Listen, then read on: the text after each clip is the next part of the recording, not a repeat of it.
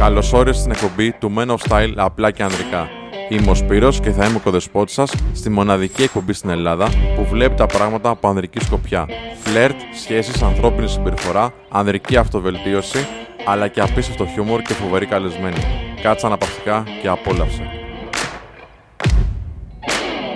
Η σημερινή εκπομπή είναι χορηγούμενη από τη Freedom24, μια αξιόπιστη επενδυτική πλατφόρμα για την οποία θα βρεις το link στην περιγραφή του βίντεο ακριβώς από κάτω. Χρησιμοποιώντας το link αυτό, στηρίζεις το χορηγό μας και το κανάλι μας. Επίσης, μην ξεχάσεις να πατήσεις δυνατά το like και να κάνεις εγγραφή στο κανάλι μας για να μην χάσεις κανένα βίντεο. Σε ευχαριστούμε για τη στήριξή σου. Καλησπέρα και καλώς ήρθατε σε ένα ακόμα απλά και ανδρικά. Είμαι ο Σπύρος και έχω όπως πάντα δίπλα μου τον Χρήστο και τον Ανέστη. Καλησπέρα. Και έχουμε και τον Πέτρο σήμερα μαζί μας, άλλη μια φορά. Καλησπέρα. Διαγνωσιολόγος. Δόκτορ. Διαγνωσιολόγος. Σωστά το λέω. Διαγνωσιολόγος. Να το λέμε σωστά. Ναι, έχεις δίκιο. Είναι καινούργια ειδικότητα. Δεν την είχα στο μυαλό μου.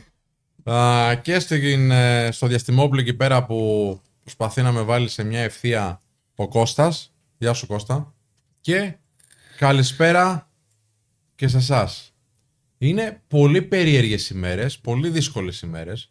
Είναι μια περίοδος, θεωρώ, και πείτε μας και την άποψή σας, που θέλει πολύ σχολιασμό αρχικά και περνάνε δύσκολα πάρα πολλοί άνθρωποι και συνεχόμενα.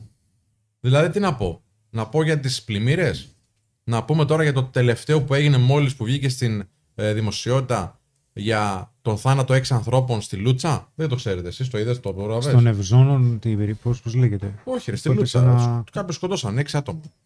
Α, είναι τυχαίο. Τώρα το διάβαζα και εγώ που περίμενα, ναι. Για τις φωτιές, να πούμε, παιδιά. Ή για το παλικάρι. Για το παλικάρι, τον Αντώνη, στον Πειραιά, που δολοφονήθηκε. Γιατί περί δολοφονίας πρόκειται, έτσι. Μην κρυβόμαστε. Και όλα όσα συμβαίνουν. Καλά, τώρα ο άλλος κάτι με σκυλάκια και τα λοιπά, τα περνάμε στον ντούκου. Αν ήταν άλλες περίοδοι, αν βλέπαμε δηλαδή έναν άνθρωπο να σκοτώνει σκυλί, ας πούμε, κάπου που το διάβασα, θα γινόταν χαμός. Αλλά έχουμε τόσα να ασχοληθούμε που πέρασε στα υπόγεια αυτό. Και έχουμε και προφανώς και το κομμάτι με τις ταυτότητες, ας πούμε, πολλοί ασχολούνται. Απορώ γιατί. Υπάρχει ένα debate φοβερό σε αυτό. Παιδιά, όλα χάλια. Γι' αυτό έχουμε αυτό το θέμα σήμερα. Νομίζω ότι είναι η πιο δύσκολη περίοδος που εγώ θυμάμαι να περνάμε, ενώ δεν έχουμε καραντίνας, να το πούμε αυτό, έτσι, ναι, ή οτιδήποτε άλλο έτσι που πιάνει όλο τον κόσμο. Και μιας και είπα για κόσμο, πλημμύρες και αντίστοιχες καταστάσεις με τη φύση σε όλο τον κόσμο. Τώρα πέρασε ο Ντάνιελ, λέει η καταιγίδα Ντάνιελ, πώς λένε, κακοκαιρία. Πέρασε στη Λιβύη και μιλάνε για χιλιάδες νεκρούς, κάτι τέτοιο. Για τις φωτιές, λέει, προτείνω το άρθρο του 2009, ποιος βάζει φωτιές του Γεωργακόπουλου. Μνημόνια, λένε τα παιδιά. Τι έγινε στη Λούτσα. Στη Λούτσα, παιδιά, έγινε μια δολοφονία 6 ανθρώπων. Βγάζωσαν ένα αυτοκίνητο με 25 σφαίρες. Εντάξει. Μάλλον κάποιο ξέπλυμα, μάλλον ξεκαθάρισμα λογαριασμών. Ήτανε κάποια αλλοδαπή από ό,τι λένε.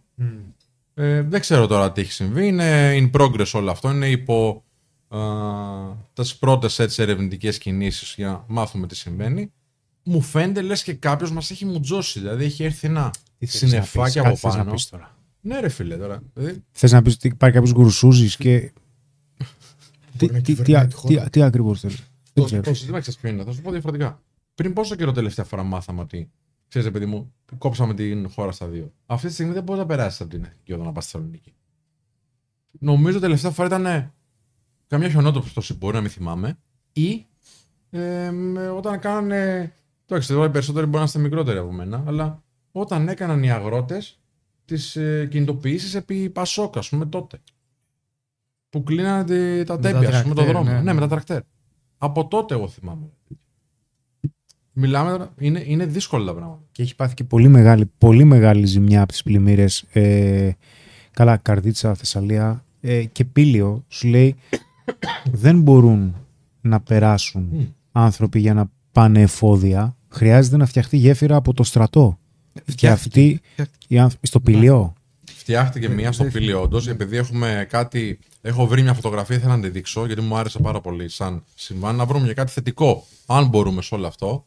Κάποια στιγμή δείξτε όποτε μπορείς όσο μιλάμε, Κωνσταντίνε. Και τη φτιάξανε, λέει, σε 30 ώρες μέσα. Μέσα σε 30 ώρες τη φτιάξανε και ενώσαν αυτό το τμήμα, δηλαδή που είχε καταρρεύσει. Η πρώτη μηχανική ήταν μηχανική στρατού, άσχετο. Ότι προχώρησε πιο γρήγορα. Γι' αυτό και οι πολιτικοί μηχανικοί λέγονται πολιτικοί, για να ξεχωρίζουν από τους στρατιωτικούς. Δηλαδή, ωραία. Ποιος κάνει κομμάτι σε αυτή τη χώρα, δηλαδή υπάρχει ένας υπεύθυνος, φίλε. Νομίζω ότι ταιριάζει αυτή η κλισέ έκφραση. Υπάρχει ένας υπεύθυνος. Να πει, παιδιά, εγώ για τις πλημμύρες σε αυτή την περιοχή είμαι εγώ υπεύθυνος. Έγινε μαλακία σε αυτό εδώ. Εδώ κάναμε λάθη. Και θα κάνουμε αυτό για να κινηθεί. Υπάρχει κάποιος τέτοιος. Δεν βγαίνει κανένας. Δεν βγαίνει κανένας να πει, ξέρω εγώ, α, εδώ πέρα έχουμε πρόβλημα. Μαλακιστήκαμε. Δεν φταίει μόνο η πλημμύρα. Ας πούμε. Δεν γίνεται να φταίει μόνο η πλημμύρα, ρε φίλε. Δεν γίνεται. Δεν κάνουν αντιπλημμυρικά έργα. Όχι. Από ό,τι φαίνεται δεν έγιναν. Ναι. Εδώ φύγανε στις σκεπές. Έφτασε το νερό στις σκεπές. Ναι. Το σκυλάκι το είδες που ήταν πάνω σε σκεπή και μόνο γύρω-γύρω σκεπές. Και με ένα σκυλάκι πάνω στη σκεπή. Φοβερό. Τα Τέμπη να θυμηθούμε. Αυτή η χρονιά έχει πάει, δηλαδή. Εντάξει, φίλε. Πήγε λίγο τρένο. Ναι. Να βάλουμε και λίγο τους ανθρώπους μας στο παιχνίδι εδώ. Ευχαριστούμε άλλη μια φορά που είστε εδώ. Σας πέρα λίγο. Θετικά. Αλλά. Έτσι, μια ευχάριστη ανάσα για τη Δευτέρα. Μα λέει εδώ δεν έχει γίνει ακόμα, Αντώνια. Τι άλλο να γίνει. Μετεωρίτη, περιμένεις. Τι άλλο να γίνει. Να, έδειξε μια φωτογραφία από το Forecast Weather Greece ο Κωνσταντίνος. Τώρα με να μου εμφανίζεται. Να το πούμε ότι το πήραμε από εκεί. Είναι η γέφυρα που έστησε ο στρατός για να περάσουν οι άνθρωποι στα καλά νερά του Πηλίου. Έτσι, για να περάσουν και οι προμήθειες και τα συνεργεία. Να καταλάβουμε την ποσότητα του νερού, παιδιά, που έριξε. Εκτός από τραγικό κράτος. Ναι, μα εννοείται. Αλλά ξέρεις τι γίνεται. Όλα αυτά στα έχει πει κάποιος. Ότι ξέρεις τι, οι νεροποντές, η φύση γενικά θα αλλάξει. Τα ξέρεις. Προετοιμάζεσαι χρόνια υποτίθεται γι' αυτά. Εγώ θα τολμήσω να πω κάτι. Μπορεί να μου μαλακά.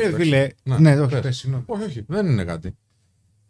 Πιστεύω ότι αν μας είχαν δώσει εμάς εδώ, λίγο την οργάνωση σε ένα κομμάτι, θα το κάναμε καλύτερα, ρε φίλε. Και αυτό θα πάρουμε. Αλλά πόσα project έχουμε να τρέχουμε. Με ενοχλεί που δεν φταίει κανένας. Με ενοχλεί πάρα πολύ αυτό. Που δεν βγαίνει κανένας να πει φταίω εγώ. Φίλε, είμαστε χώρα η οποία το μόνο που εξάγουμε είναι ο τουρισμός. Εντάξει. Και σε αυτό... Δηλαδή, πάμε να το χαλάσουμε. Πάμε και αυτό να το χαλάσουμε. Δηλαδή, εντάξει, κυρίως ένα πράγμα έχουμε που τραβάμε έσοδα και σε αυτό πας να το χαλάσεις με τιμές, με εξυπηρέτηση, με όλα αυτά. Τώρα οι πλημμύρες, ποιες πλημμύρες, εδώ δεν είμαστε έτοιμοι, όχι. Ναι, ρε. Εδώ μια μπόρα ρίχνει και βουλιάζουν οι υπόνομοι. Δεν μιλάμε τώρα γιατί έριξε νερό, έτσι. Εδώ στο Μοναστηράκι ήταν με βατραγοπέδιλα οι άνθρωποι, μπαίνανε τα νερά στο μαγαζί. Στο Μοναστηράκι, που είναι κέντρο. Εκεί. Και εδώ από κάτω μας, δεν είχε ομάδα. Στην Κολέτη, εδώ από κάτω. Θυμάμαι. Ένα μαγαζί πλημμύριζε, μπαίνανε νερά έτσι. Εδώ δηλαδή, στο κέντρο δεν λειτουργεί το αποχετευτικό, δεν έχεις υπονόμους να τραβήξουν τα νερά. Πόσο μάλλον, ας πούμε, σε περιοχές οι οποίες είναι πιο απομονωμένες και είναι και επαρχία, έτσι. Εμείς πήγαμε να πνιγούμε. Λέγαμε εντάξει, δεν μπορούμε να φύγουμε απ' έξω. Παπανίκας για πολιτική προστασία άνετα, λέει ο Γιώργος Δελατόλας. Γεια σου, Γιώργο. Γιωργάρα μου.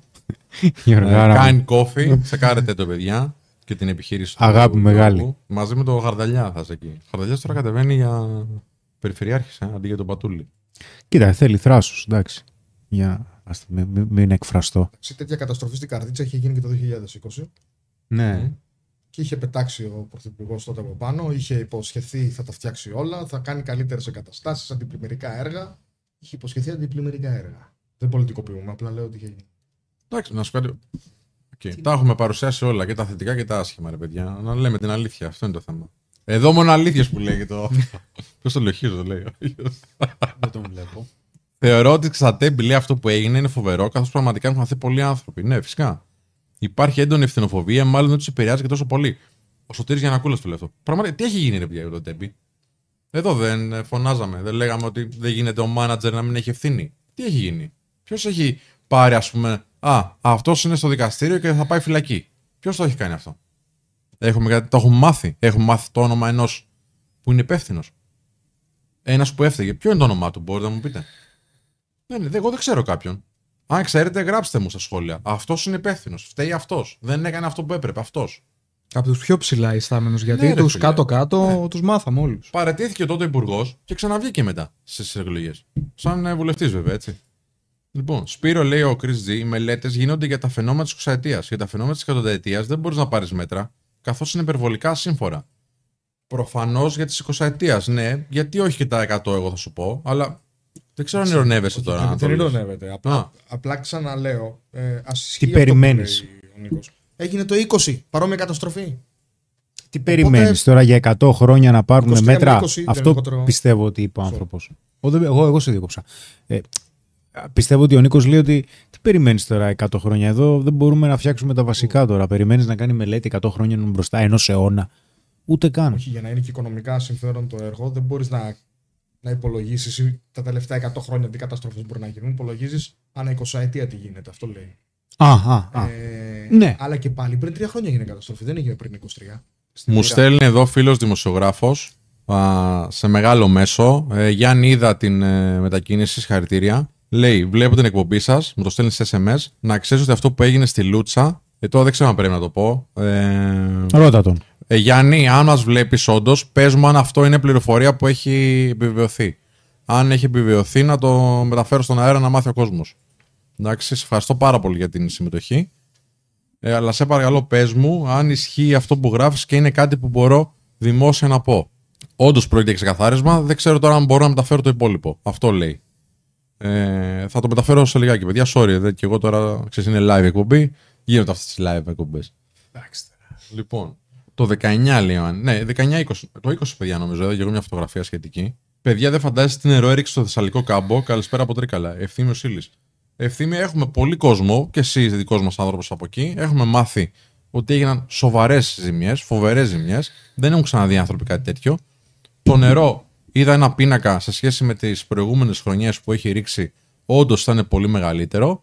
Ωραία, ας μείνουμε σε αυτό. Ας μείνουμε ότι είμαστε υπεύθυνοι. Ή ανεύθυνοι και ό,τι γίνει.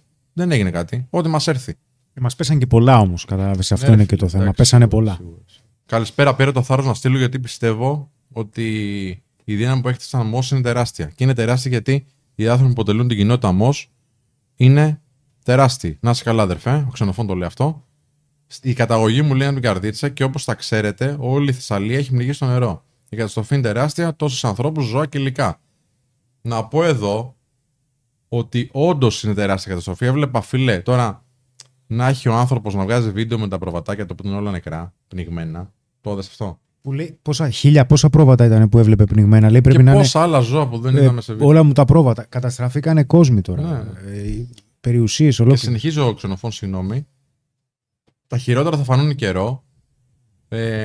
Ασθένειες σωματικές και ψυχικές. Πιστεύω πως μπορείτε να βοηθήσετε με αγάπη και σεβασμό, Ξενοφών. Σωστά, Ξενοφών. Τώρα σου άκου τι γίνεται. Πολλά από αυτά που έχουν χαλάσει στο Θεσσαλικό κάμπο είναι το φαγητό που θα φάμε μέσα στην Αθήνα.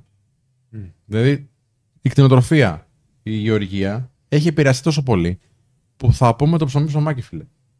Το λένε πάρα πολύ σοβαροί άνθρωποι, το έχω διαβάσει από παντού στα social media. Δεν έχω λόγο να το αμφισβητήσω. Αν ξέρετε κάτι περισσότερο, μου λέτε. Δεν είμαστε δικοί πάνω στο κομμάτι. Το σχολιάζουμε ως πολίτες. Υπάρχουν πάρα πολλά που. Πώς το λένε, όχι fans. Πώς τα λένε, μωρέ. Υπάρχουν πάρα πολλοί άνθρωποι που τρέχουν τώρα κάποιες κινήσεις φιλανθρωπικές. Το Humanity Greece είναι μια πολύ καλή κίνηση να δείτε. Για τα ζώα κάνει πολύ καλή δουλειά το Dog's Voice. Έτσι, βοηθάει πάρα πολύ. Τσεκάρετε, κάνουν και ο άλλος άνθρωπος για φαγητά και για τους ανθρώπους που δουλεύουν εκεί, αλλά και τους ανθρώπους που είναι εκτός των εστιών τους. Οπότε αυτοί οι τρεις οργανισμοί θέλουν τη βοήθειά μας, όποιος μπορεί να βοηθήσει. Dog's Voice για τα ζωντανά, Humanity Greece και εθελοντές ψάχνουν οι άνθρωποι εκεί και ο άλλος άνθρωπος. Εντάξει, τσεκάρετε τα. Σχόλασα τη δουλειά και έπεσα πάνω στο live, να σε καλά ο Προλάντερ. Σπύρο λέει, μην ψάχνεις να βρεις ποιος ευθύνεται, το ελληνικό κράτος έχει χτιστεί στη βάση της εγκληματικής αμέλειας. Δεν το δέχομαι. Δεν μπορώ να το δεχτώ. αν το δέχεσαι εσύ, αδερφέ, που το λες με καλή διάθεση προφανώς, οκ, εγώ δεν μπορώ να το δεχτώ. Γιατί έχω μάθει από αυτά που μαθαίνω στην αυτοβελτίωση και όλα αυτά που κάνουμε εδώ, ότι ο κάθε άνθρωπος έχει την ευθύνη του. Και η ατομική ευθύνη που μπορεί να αλλάξει πολλά πράγματα, μπορεί να αλλάξει και τον κόσμο. Και αν αναλάβει ο καθένας το δικό του κομμάτι, σιγά σιγά σηκώνεται το βάρος. Εγώ αυτό αντιλαμβάνομαι. Θα μου πεις τι να κάνω, ρε φίλε, είμαι μόνος μου. Ναι, μόνος εσύ, θα βοηθήσεις τον διπλανό σου και ο διπλανός σου μετά τον άλλον και πάει λέγοντας. Και έτσι γίνεται η κοινότητα. Ο Coach The Day λέει: η καταστροφή είναι ανεπανάληπτη. Μιλούσε σήμερα με φίλο από τη Λάρισα και μου ανέφερε ότι μόνο ένας κτηνοτρόφος έχασε 6.500 γουρούνια. Φαντάζομαι ότι γίνει συνολικά βιβλική καταστροφή. Ο Άγγελος Χωριανόπουλος, ο Άγγελος, παιδιά, ασχολείται πάρα πολύ με αυτά τα ζητήματα. Έχει ένα πολύ καλό account στο Twitter. Γράφει πολύ ωραία στατιστικά αυτή τη στιγμή. Τσεκάρετε τα στο chat. Θα τα πω εγώ εντάχει, γιατί γράφει και πολλά. Στη Θεσσαλία παράγεται το 71,1% του χοιρινού κρέατος. Πάνω από 1/3 αρνιά, 36,6% και πρόβα 35,8%. Εντάξει, η μισή παραγωγή ελληνική τυριών είναι εκεί. Είναι φοβερό. Το σκληρό είναι το 23%, 57% νοπού βουτύρου. Καλησπέρα στην επίλεκτη ομάδα Ninja. Να είσαι καλά, φίλε, καλώς ήρθες. Είμαστε 326 φίλοι. Κάντε ένα like, μιας και είστε εδώ. Έχουμε μόνο 90 likes. Ξέχασα να σου το πω και εγώ στην αρχή, έτσι που μπήκαμε λίγο έντονα. Κάντε ένα like, σας παρακαλώ. Βοηθάει πάρα πολύ τον αλγόριθμο να καταλάβει ότι αυτό το βίντεο είναι ποιοτικό. Και εάν σας ενδιαφέρει αυτό το θέμα που συζητάμε τώρα και πιστεύετε ότι και άλλους ανθρώπους, γιατί να μην τους ενδιαφέρει, έχει νόημα να τους στείλουμε με ένα link. Πάρε το link του στο κουμπάκι το share εκεί πέρα ή από πάνω από τον browser σας, να τους το στείλετε στις ομαδικές σας, να το στείλετε στα social media σας. Φέρτε τους φίλους σας να κάνουμε όλοι εδώ μαζί κουβέντα. Άλλο θέμα τώρα, πολύ σημαντικό. Ο Ανδρέας Χρήστος Καλογρίδης το λέει πολύ ωραία. Το πράγμα ξεφεύγει, του χρόνου όλα θα πάνε στο Θεό στις τιμές. Σε όλους τους τομείς, κυρίως στη σύντηση. Σήμερα έχουμε και το σκηνικό στη Λούτσα και ακόμα είμαστε στην αρχή. Λοιπόν, όλα αυτά τι δημιουργούν? Δημιουργούν πρόβλημα στην αλυσίδα, παιδιά. Στην εφοδιαστική. Είναι λογικό να ανέβουν οι τιμές. Άμα δεν έχεις τώρα γουρούνια, ρε φίλε, όσοι έχουν θα τα ανεβάσουν στο Θεό. Γιατί η προσφορά θα είναι μικρότερη. Και η ζήτηση προφανώς θα είναι ίδια. Δεν αλλάζει ζήτηση. Θα θέλουμε να φάμε γερινό. Και μην ξεχνάμε, λέω The Lemonade, ότι οι τεράστιες εκτάσεις που πλημμύρισαν είναι σχεδόν η μισή έκταση των δασών που κάηκαν φέτος. Βέβαια. Χαίρομαι που ξαναβλέπω τον Πέτρο στο live. Δείξτε λίγο τον Πέτρο, γιατί όλο εγώ μιλάω. Έλα, πείτε ρε παιδιά. Ποιος είναι, ποιος χαίρεται? Α, ναι, συγγνώμη. Ο φίλος ο. Αχ, το σβήσε. Ο φίλος ο Blackjack. Ο φίλος ο Blackjack. Πλάκα κάνεις, Όχι, είναι πλάκα. Α, εντάξει, χαλαρό. Έτοιμος ήταν. Καλό θα ήταν. Ήταν πολύ καλό. Θεωρώ ότι είναι πολύ άσχημο να μην υπάρχει κατανόηση, λέει ο Σωτήρης, το ότι ορισμένοι δίνουν σχισμένα και κακοποιημένα ρούχα στους πληγέντες. Αν θέλεις να βοηθήσεις, κάνε το πραγματικά από την καλή θέληση. Θα σου πω το εξής: δεν μπορώ να κρίνω τώρα τι μπορεί να δώσει ο καθένας, ό,τι έχει ευχαρίστηση και ό,τι μπορεί. Ναι, εντάξει τώρα, άμα μην κοροϊδεύουμε τον κόσμο. Δηλαδή, μην ξεφορτώνεσαι τώρα παλιά ρούχα φθαρμένα για να τα πάρει κάποιος άλλος, για να σου φύγουν εσένα και να το παίξεις και καλός. Απ' την άλλη, εντάξει, μπορεί κάποιοι άνθρωποι αυτό να έχανε και αυτό να έδωσαν. Έτσι, να τα απολογίζουμε όλα εσωτερικά. Τι λες? Δεν θα έδινα σε έναν άνθρωπο που έχει ανάγκη ένα ρούχο το οποίο το για πέταμα. Συμφωνώ. Δεν θα ένιωθα άνετα. Συμφωνώ. Θα είναι και σαν εγώ να του λέω ότι ξέρεις, αυτά που είχα για σκουπίδια, πάρ' τα εσύ. Ναι, απλά έχω δύο φθαρμένα ρούχα, πάρεσε το ένα. Μπορεί να είναι και αυτός ο άνθρωπος. Και αν είναι αυτός ο άνθρωπος, ναι, σίγουρα. Αλλά τώρα φαντάζεσαι να του δώσεις μια μπλούζα με τρύπες? Δεν θα ένιωθα άνετα. Θα είναι σαν να τον υποτιμάω, καταλαβαίνεις. Ναι, βέβαια. Συμφωνώ. Αυτό. Στη βάση το έχει δίκιο ο Σωτήρης τώρα, έτσι. Απ' την άλλη, θέλω να σκεφτώ και τον άνθρωπο που δεν έχει να δώσει κάτι άλλο. Κάνει ό,τι μπορεί. Πιστεύω ότι αυτοί που δεν έχουν να δώσουν ξέρουν πως είναι να μην έχεις. Οπότε θα το σκεφτούν διαφορετικά. Δεν αναφέρεται σε αυτούς. Δεν πιστεύω ότι αναφέρεται σε αυτούς. Δεν ξέρουμε ακριβώς πώς αναφέρονται. Να ανάψουμε λίγο το condition, συγγνώμη, ρε παιδιά. Παιδιά, sorry, έχω φουντώσει τώρα. Μπράβο, αυτός είσαι. Ωραίος. Φουντώσε. Έχει μια φλόγα μέσα. Έχουμε εμείς οι δύο χότινες προς τα εκεί. Να πούμε και ο Στακού λέει: είναι καλύτερο το να μην δώσει κανένα ρούχο. Μπορεί να το χρειάζεται εκείνη τη στιγμή. Ο Έρος Τσέκα λέει: έχω φύγει από Ελλάδα εδώ και 2 χρόνια. Παρακολουθώ πολύ συχνά επικαιρότητα και αντί να λαμβάνω νοσταλγία, θλίβομαι. Καλά, γίνονται και σε άλλες χώρες τώρα αντίστοιχα τέτοια. Δηλαδή, εδώ έγινε πλημμύρα σοβαρή στην Νορβηγία, παιδιά. Το πιο οργανωμένο κράτος, ας πούμε, στην Ευρώπη. Είχαν και εκεί. Ναι, είχαν αντίστοιχες περιπτώσεις. Δεν ξέρω αν είχα νεκρούς. Δεν το έχω ψάξει τόσο πολύ. Έβλεπα κάτι βίντεο που είναι και χάλια τα πράγματα. Ξέρεις τι φοβάμαι όταν πέσουν τα νερά, τι έχει να γίνει στην καταμέτρηση. Γιατί εκεί θα φανούν πώς είναι οι άνθρωποι οι οποίοι έχουν χάσει τη ζωή τους. Εκεί θα πέσει. Θα είναι. Εν τω μεταξύ, είναι φυσικές καταστροφές που βλέπαμε σε χώρες που έχουν άλλο κλίμα. Τροπικό. Δεν περιμέναμε να τα δούμε ποτέ εδώ αυτά τα πράγματα. Ειδικά αυτές οι εικόνες από δορυφόρους. Δεν μπορείς να το φανταστείς αυτό ότι θα συμβεί εδώ. Και πόσο μάλλον σε ένα οργανωμένο υποτίθεται κράτος, έτσι. Η οργάνωση είναι το δεύτερο όνομά μας. Για δες, έχουμε. Δεν μου έχει στείλει ακόμα. Έχουμε νεότερα. Μόλις μάθω κάτι, αγαπητοί φίλοι και φίλες, θα σας πω. Α, στο Μαρόκο που έχουμε ένα σεισμό τώρα, το λέει ο Λιλτζή. Λιλίζη. Ναι, τέλος πάντων, ένα Λιλτζή. 2.000 νεκρούς στο Μαρόκο. Δηλαδή τώρα εκεί πέρα οι άνθρωποι είναι μέσα στη φτώχεια, έτσι. Μιλάμε για πολύ δύσκολες συνθήκες. Φάει και ένα σεισμό τώρα. Στον ήλιο μοίρα δεν έχουν. Λέει ο Γιώργος, εδώ ο κόσμος καίγεται και εσείς ασχολείστε με τις κάμερες. Εντάξει, αφού πρέπει να μας δει ο κόσμος. Αυτό παράγουμε αυτή τη στιγμή, Γιώργο μου. Τι να κάνουμε. Λοιπόν, η Ρούλα λέει: μόνο οι σεισμοί, οι γεροί σεισμοί όμως μας λείπουν να μας αποτελειώσουν. Εντάξει, οι σεισμοί δεν θα μας κάνουν τόσο κακό όσο νομίζεις. Χτυπήστε ξύλο, ρε παιδιά. Ναι. Χτυπήστε ξύλο, γιατί εντάξει, έχουμε δει διάφορα. Τα περισσότερα σπίτια είναι μετά το 81 χτισμένα και θα αντέξουν. Εντάξει, ο Ανέστης είναι και πολιτικός μηχανικός, ξέρει τι λέει. Παρ' όλα αυτά, παιδιά, μακριά, δεν χρειάζεται καν. Για να το επιβεβαιώσω αυτό που λέω, αλλά ναι. Η Αγνή λέει: όσον αφορά την καταστροφή, η ατομική ευθύνη είναι υποχρέωση του καθενός και νομίζω ότι πρέπει να σταματήσουμε να θέλουμε πάντα να ρίξουμε κάπου την ευθύνη, ειδικά όταν πρόκειται για ακραία φαινόμενα. Ναι, απ' την άλλη, κάποιον έχουμε βάλει εκεί υπεύθυνο. Συμφωνώ σε αυτό που λες. Έχουμε και εμείς την ευθύνη μας, δηλαδή γίνονται φωτιές. Καθάρισε το οικοπεδό σου να μην καεί το δάσος που είναι δίπλα σου. Δεν το καθάρισες. Τα έλεγε και ο Γιώργος, ο πυραγός. Δεν καθαρίζει. Καθάρισε το οικοπεδό σου. Αλλά και πάλι ήρθε ο Δήμος να σου πει: να σου πω, άμα δεν το καθαρίσεις, έχεις πρόστιμο, όπως ορίζει ο νόμος.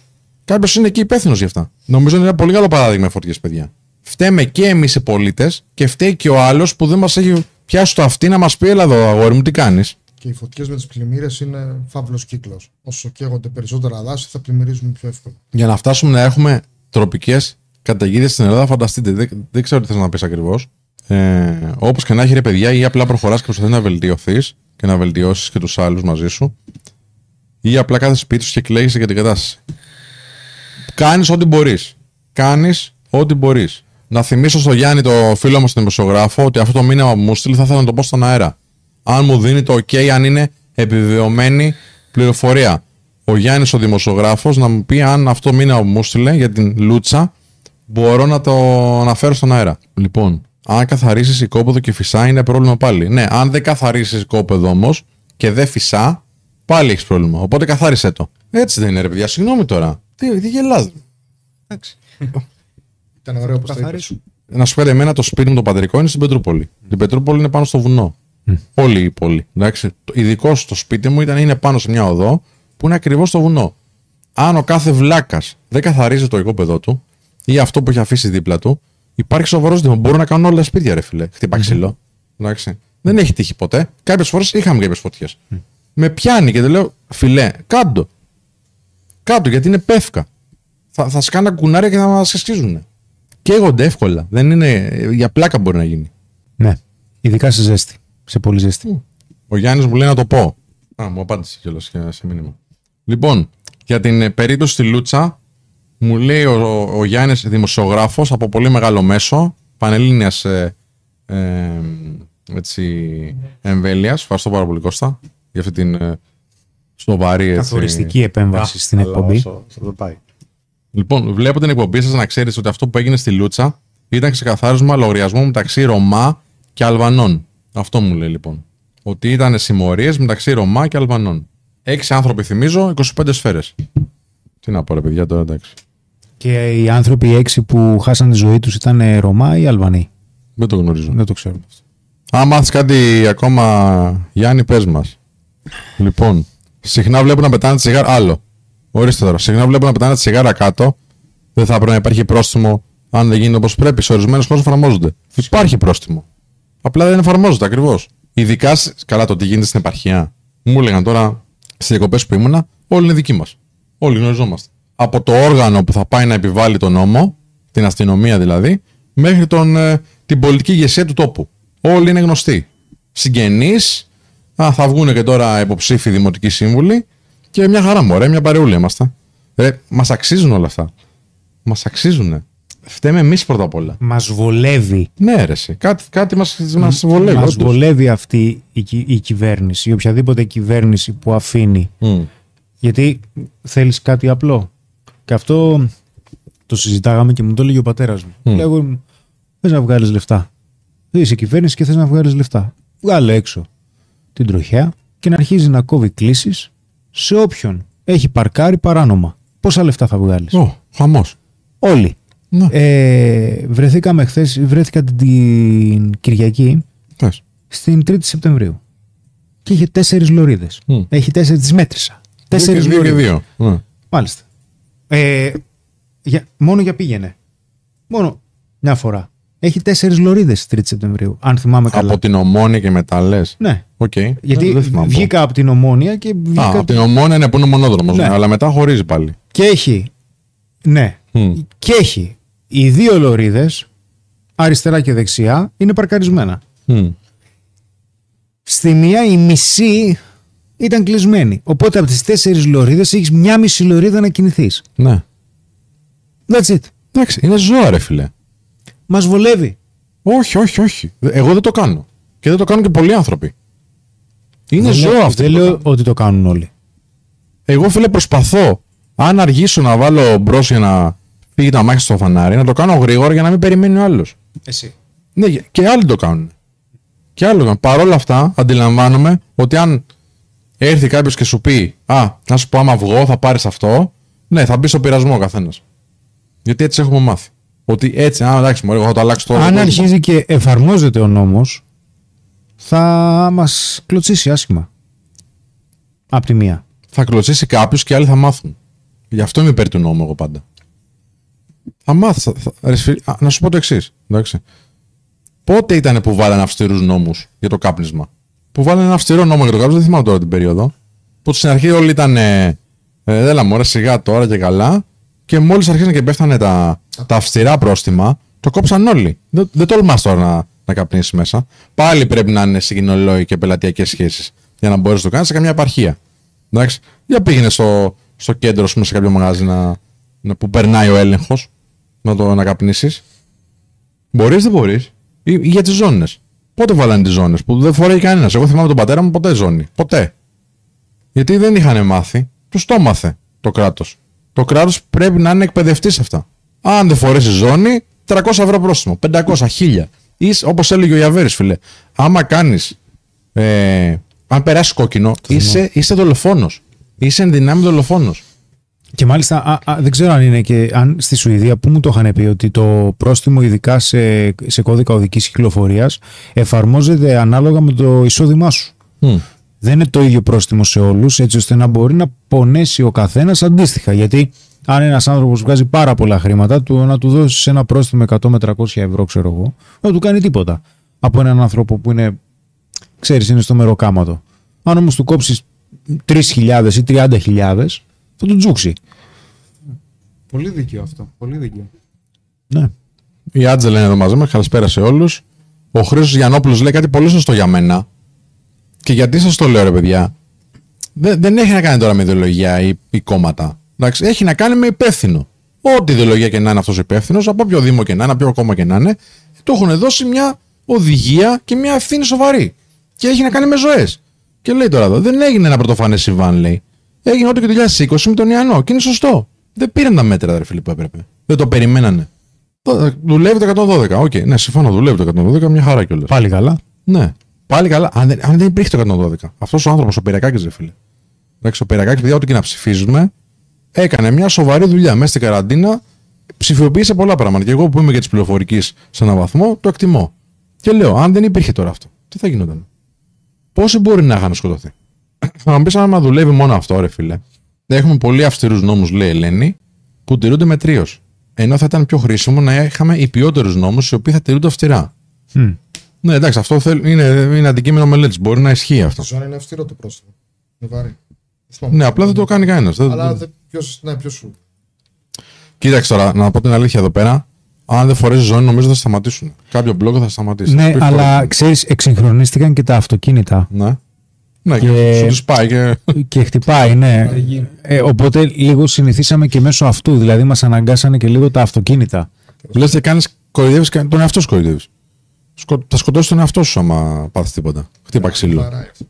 Ναι, για να με βαράει και σε ενοχλεί. Μην φορά τη ζώνη σου, ρε φίλε. Τα πάθεις, θα σου σαρακώσει το μπουκάμισο. Εγώ έμαθα από το πρώτο μάθημα να βάζω ζώνη. Είναι συνήθιμο δηλαδή. Ναι, καλέ. Μετά δεν σε ενοχλεί. Εγώ μετά δεν μπορώ να παρκάρω χωρίς ζώνη. Φοράω παντού.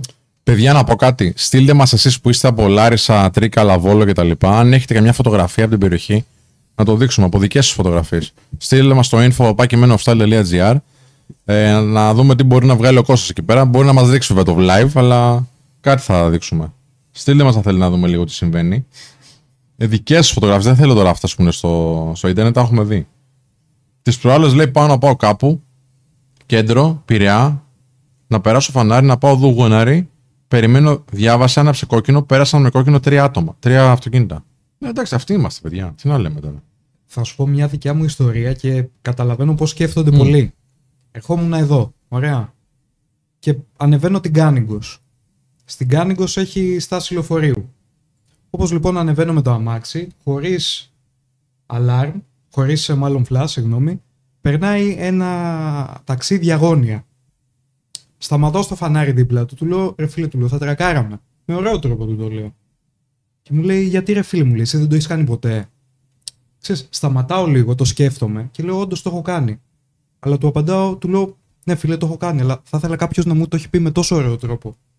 Γιατί επειδή το έχει κάνει κάποιος άλλος, θεωρούμε ότι μπορούμε να το κάνουμε και εμείς αυτό. Είναι οκ. Okay. Ναι, ότι είναι οκ okay να το κάνουμε. Το έκανε κάποιος άλλος. Δεν έγινε και κάτι. Ναι, ναι, αλλά δεν είναι οκ επειδή το έκανε κάποιος άλλος. Κάπου πρέπει να σταματήσει όλο αυτό. Να τελειώσει. Ισχύει, ισχύει. Μπήλοι Δεκίτη στη Γερμανία πέθαναν 180 άνθρωποι από τις πλημμύρες επειδή δεν υπήρχε 112. Να μην βλέπουμε το ποτήρι μόνο μισοάδιο. Το είπαμε, Βασίλη, όντως ισχύει. Απλά δεν χρειάζεται να δουλεύει μόνο αυτό. Ωραία. Βγαίνει κάποιος υπεύθυνος λοιπόν, ας μην υπομονώμε και λέει λειτουργήσε. Είναι έτοιμος ο κρατικός μηχανισμός. Πού, πώς. Ας μου εξηγήσει κάποιος πώς είναι έτοιμος. Αφού όλα δεν δούλεψαν. Δεν δούλεψε τίποτα. Πες το, βασικά πήγαινε πες το ότι δούλεψε στους ανθρώπους που είναι στην Λάρισα, στο Βόλο, στα Τρίκαλα, στην Καρδίτσα και όπου αλλού αντιμετωπίζουν τώρα αυτά τα σοβαρά προβλήματα και έχουν και νεκρούς και νεκρά ζώα. Δεν είναι για σένα τώρα το ύφος, μην παρεξηγηθείς. Λοιπόν, νομίζουμε ότι είναι μέσα στην ζώνη άνεσή μας, Πέτρο. Λέει ο Ανδρέας ο Τσαντές. Στην Αυστρία που βρισκόμουν σταματούσαν όλα τα αυτοκίνητα. Αυτή η διαφορά με την Ελλάδα είναι ζήτημα πολιτισμού, πιστεύω. Τρόπο ζωής. Ναι, ισχύει. Υπάρχουν όμως πόλεις στην Ελλάδα που είναι έτσι. Να ξέρετε, παιδιά. Σε χωριά το συναντάω πιο πολύ.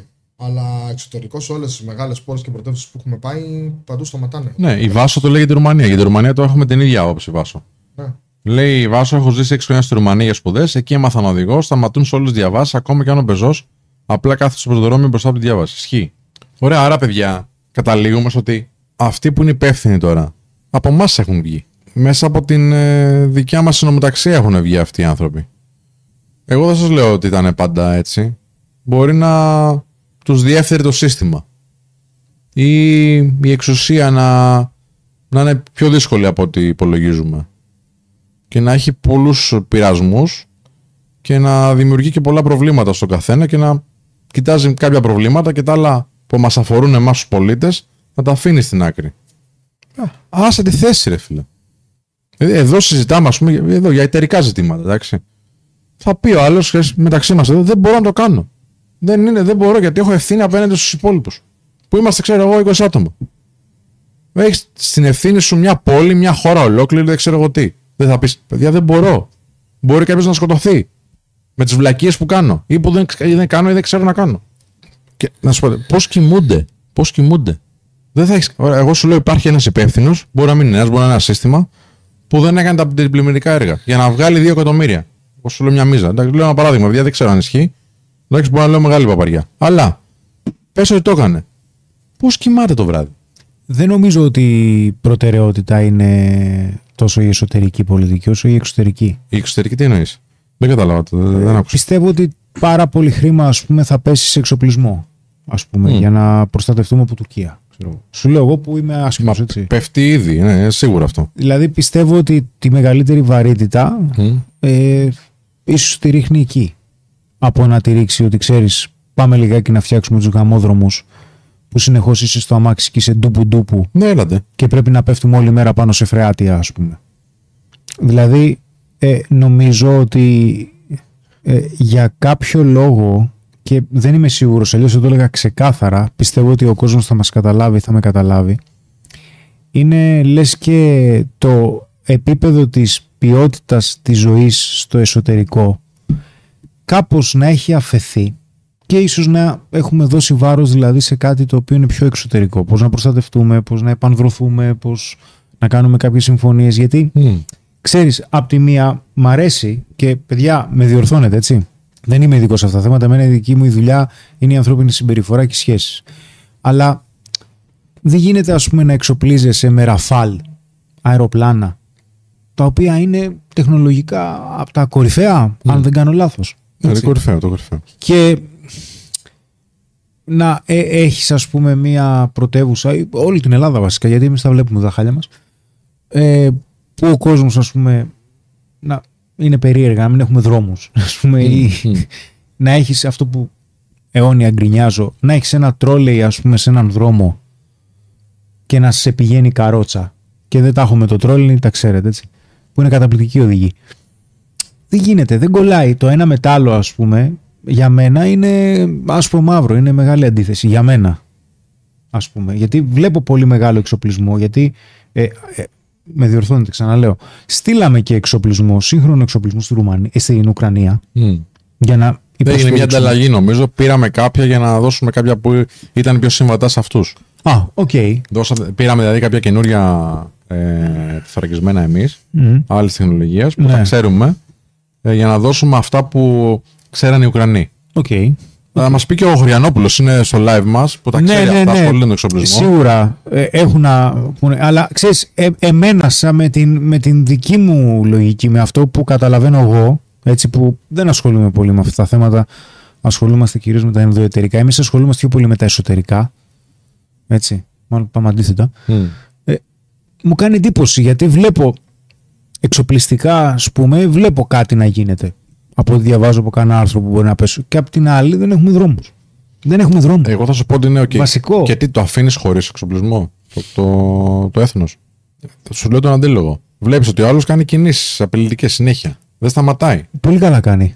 Καλά κάνει, ναι, βέβαια. Κυνηγάει τα δικά του συμφέροντα. Ναι. Αλλά το αφήνεις έτσι.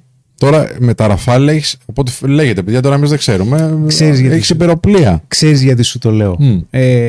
Εντάξει, είναι μεταφορά, αλλά είναι σαν να βάζεις το πιο σύγχρονο σύστημα συναγερμού σε μια παράγκα. Έτσι μου έρχεται στο μυαλό μου. Δηλαδή, έχω παρατήσει το σπίτι μου και ταυτόχρονα το προστατεύω πάρα πολύ καλά, ας πούμε. Δηλαδή, φρόντισε και το σπίτι σου. Ίσως να μην γίνεται έτσι. Δεν ξέρω, ξαναλέω. Ίσως να μην γίνεται αυτό. Να μην μπορεί να γίνει οικονομικά, να μην μπορεί να γίνει, και σου λέω: κοίτα, κάνουν ένα παλάτζο. Ποιος είναι στην κυβέρνηση, χέστηκα κιόλας ποιος είναι στην κυβέρνηση. Έτσι. Δεν μας δίνει κανένας, ποτέ δεν μας έχει δώσει λεφτά.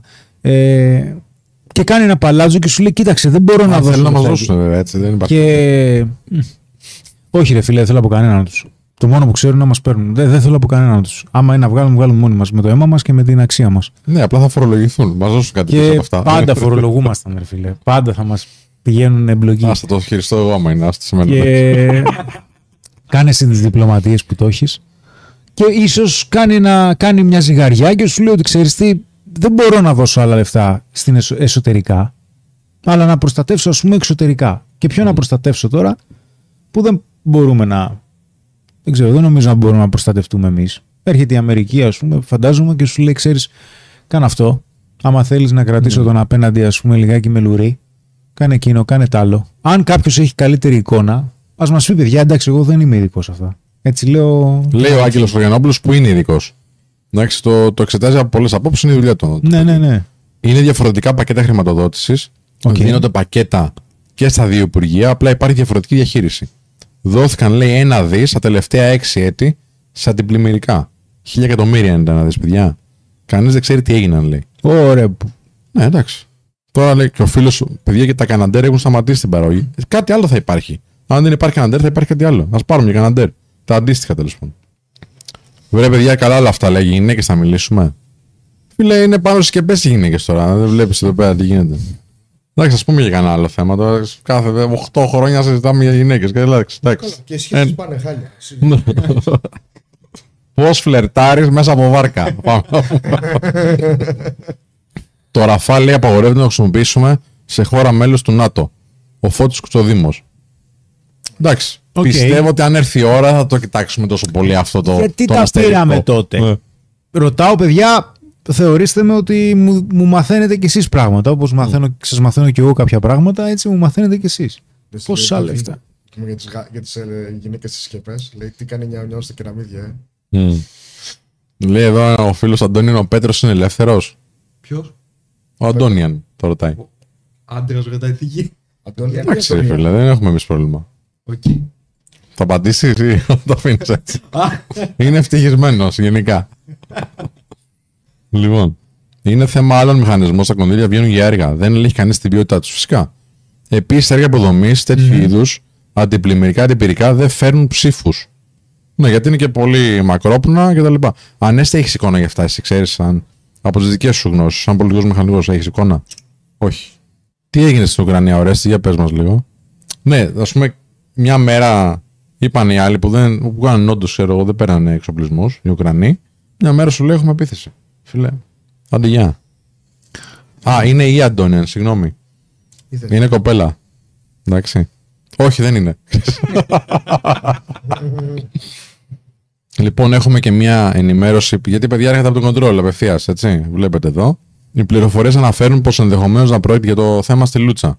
Οι πληροφορίες αναφέρουν πως ενδεχομένως να πρόκειται για αντίπαλες ομάδες Αλβανών μαφιόζων. Οι κάλικες που έχουν βρεθεί ανήκουν σε πιστόλι 9 χιλιοστών. Σε αυτοκίνητο με γερμανικές πινακίδες βρέθηκαν 5 νεκροί και εκτός του αυτοκινήτου άλλος ένας. Οι πυροβολισμοί, όπως φαίνεται, είχαν στόχο το συγκεκριμένο αυτοκίνητο με τις ξένες πινακίδες, οι οποίες εξετάζονται αν είναι πλαστές. Οι εκτελεστές γάρωσαν τα θύματα τους με πάνω από 25 σφαίρες. Δεν είναι ακόμα σαφές αν υπήρχε ανταλλαγή πυρών ή αν ήταν ψυχρό εκτέλεση. Η κλίση στο κέντρο του ΕΚΑΒ είναι 6.31 και άφηξε στο σημείο 6.41 μια μηχανή και μια κινητή ιατρική μονάδα. Μάλιστα. Εντάξει, παιδιά, είδα στο Instagram λίγους μήνες πριν το ατύχημα στα Τέμπη, ήταν ένα παιδικό που σε ένα επεισόδιο έλεγε σχεδόν ακριβώς τα ίδια. Για ένα ατύχημα που έγινε στα Τέμπη, εμπορικό τρένο με επιβατικό έξω από το τούνελ. Σαν να το είχαν προβλέψει. Ένα παιδικό. Καρτούν. Για παιδιά. Ναι. Το οποίο είχε δημιουργηθεί χρόνια πριν και παίχτηκε. Το επεισόδιο αυτό ήταν λίγους μήνες πριν το ατύχημα στα Τέμπη. Okay. Είχε υποβληθεί στην τηλεόραση. Οκ. Okay. Συμπτώσει. Σαν τους Simpsons, στις προβλέψεις δεν υπάρχουν. Έπως. Simpsons, ναι, έχουν πολλά. Και βέβαια έχουμε και το περιστατικό με το πλοίο. Καλά, αυτό τώρα τι να πούμε, παιδιά. Είναι ό,τι χειρότερο έχει συμβεί ποτέ. Ever. Να πεις, πάει στο διάλογο, έβρεξε πάρα πολύ. Είναι η χειρότερη νεροποντή της χιλιετίας. Είναι τα δάση που δεν μαζεύονται. Οι φωτιές δεν μπορείς να τις χαλιναγωγήσεις. Να πεις, οκ. Okay. Έγινε το ατύχημα στα Τέμπη. Μαλακίστηκαν εκεί πέρα όσοι μαλακίστηκαν οι υπεύθυνοι. Και τώρα βλέπεις, πάει ο άνθρωπος να ανέβει στο καράβι και τον πετάνε από κάτω. Και φεύγουνε. Όχι απλά τον πετάνε. Εκεί εγώ. Φεύγει το πλοίο. Ξέρα. Ναι. Εντάξει, πάμε. Του φωνάσαν του καπετάνιου και συνέχισε. Που απαγορεύεται να γίνει. Ναι. Από ό,τι έμαθα, είχε φτάσει μακριά το πλοίο μέχρι που έγινε εισαγγελική παρέμβαση για να γυρίσει πίσω το πλοίο. Γιατί σου λέει ότι υπάρχει νόμος, αν δεν κάνω λάθος, ότι από τη στιγμή που βρεθεί άνθρωπος στη θάλασσα. Ναι, το πλοίο δεν μπορεί να φύγει. Και πετάς ως ίδιο με τη μία. Δεν είναι στάνταρ. Δεν αφήνεται, παιδιά, κανένας. Είναι πρωτόκολλο των ναυτικών. Μα και πρωτόκολλο να μην ήταν. Δηλαδή, τι σκέφτεσαι, είναι κάποιος και έχει πέσει τη μηχανή σου. Που έχει η δύναμη απίστευτη εκείνο το σημείο.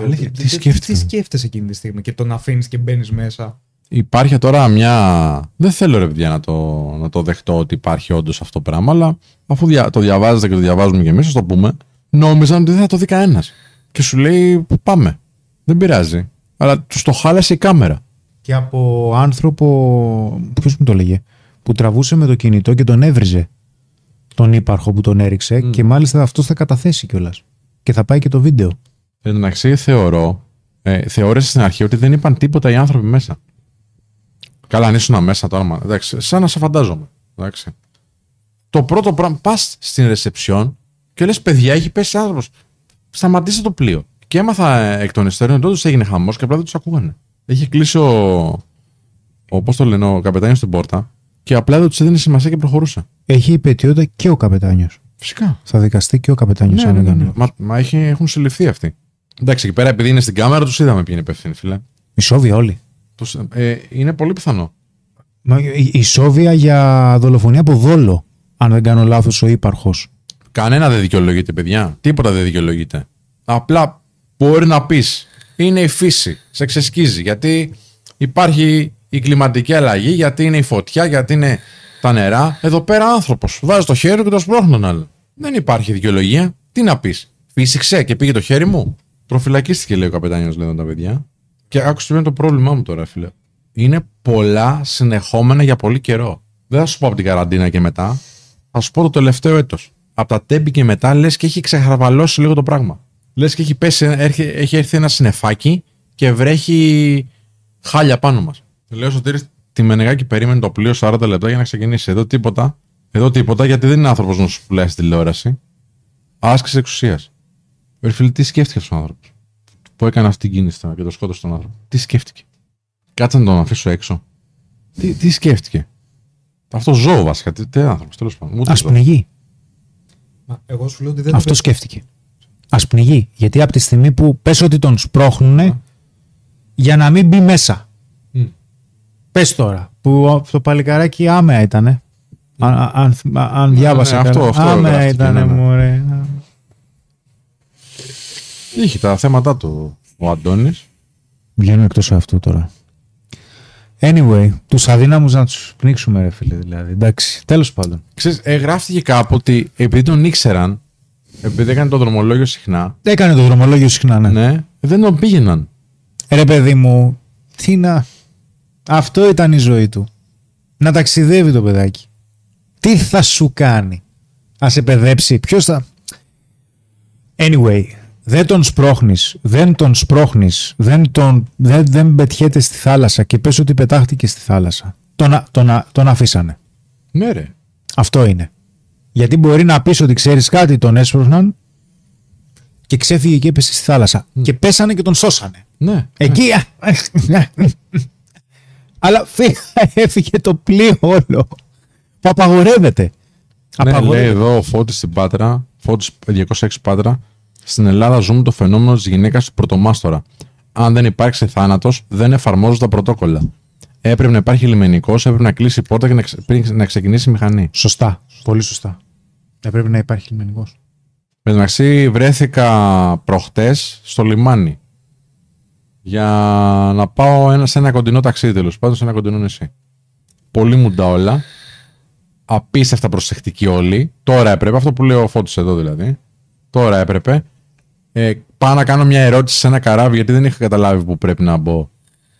Από εκεί, κυρία, από μακριά, από εκεί. Άσα μας, δεν θέλω να του πω τώρα. Άσα μας τώρα, αγόρι μου. Τι φοβάσαι, μην πες μέσα. Εντάξει. Άσε με τώρα.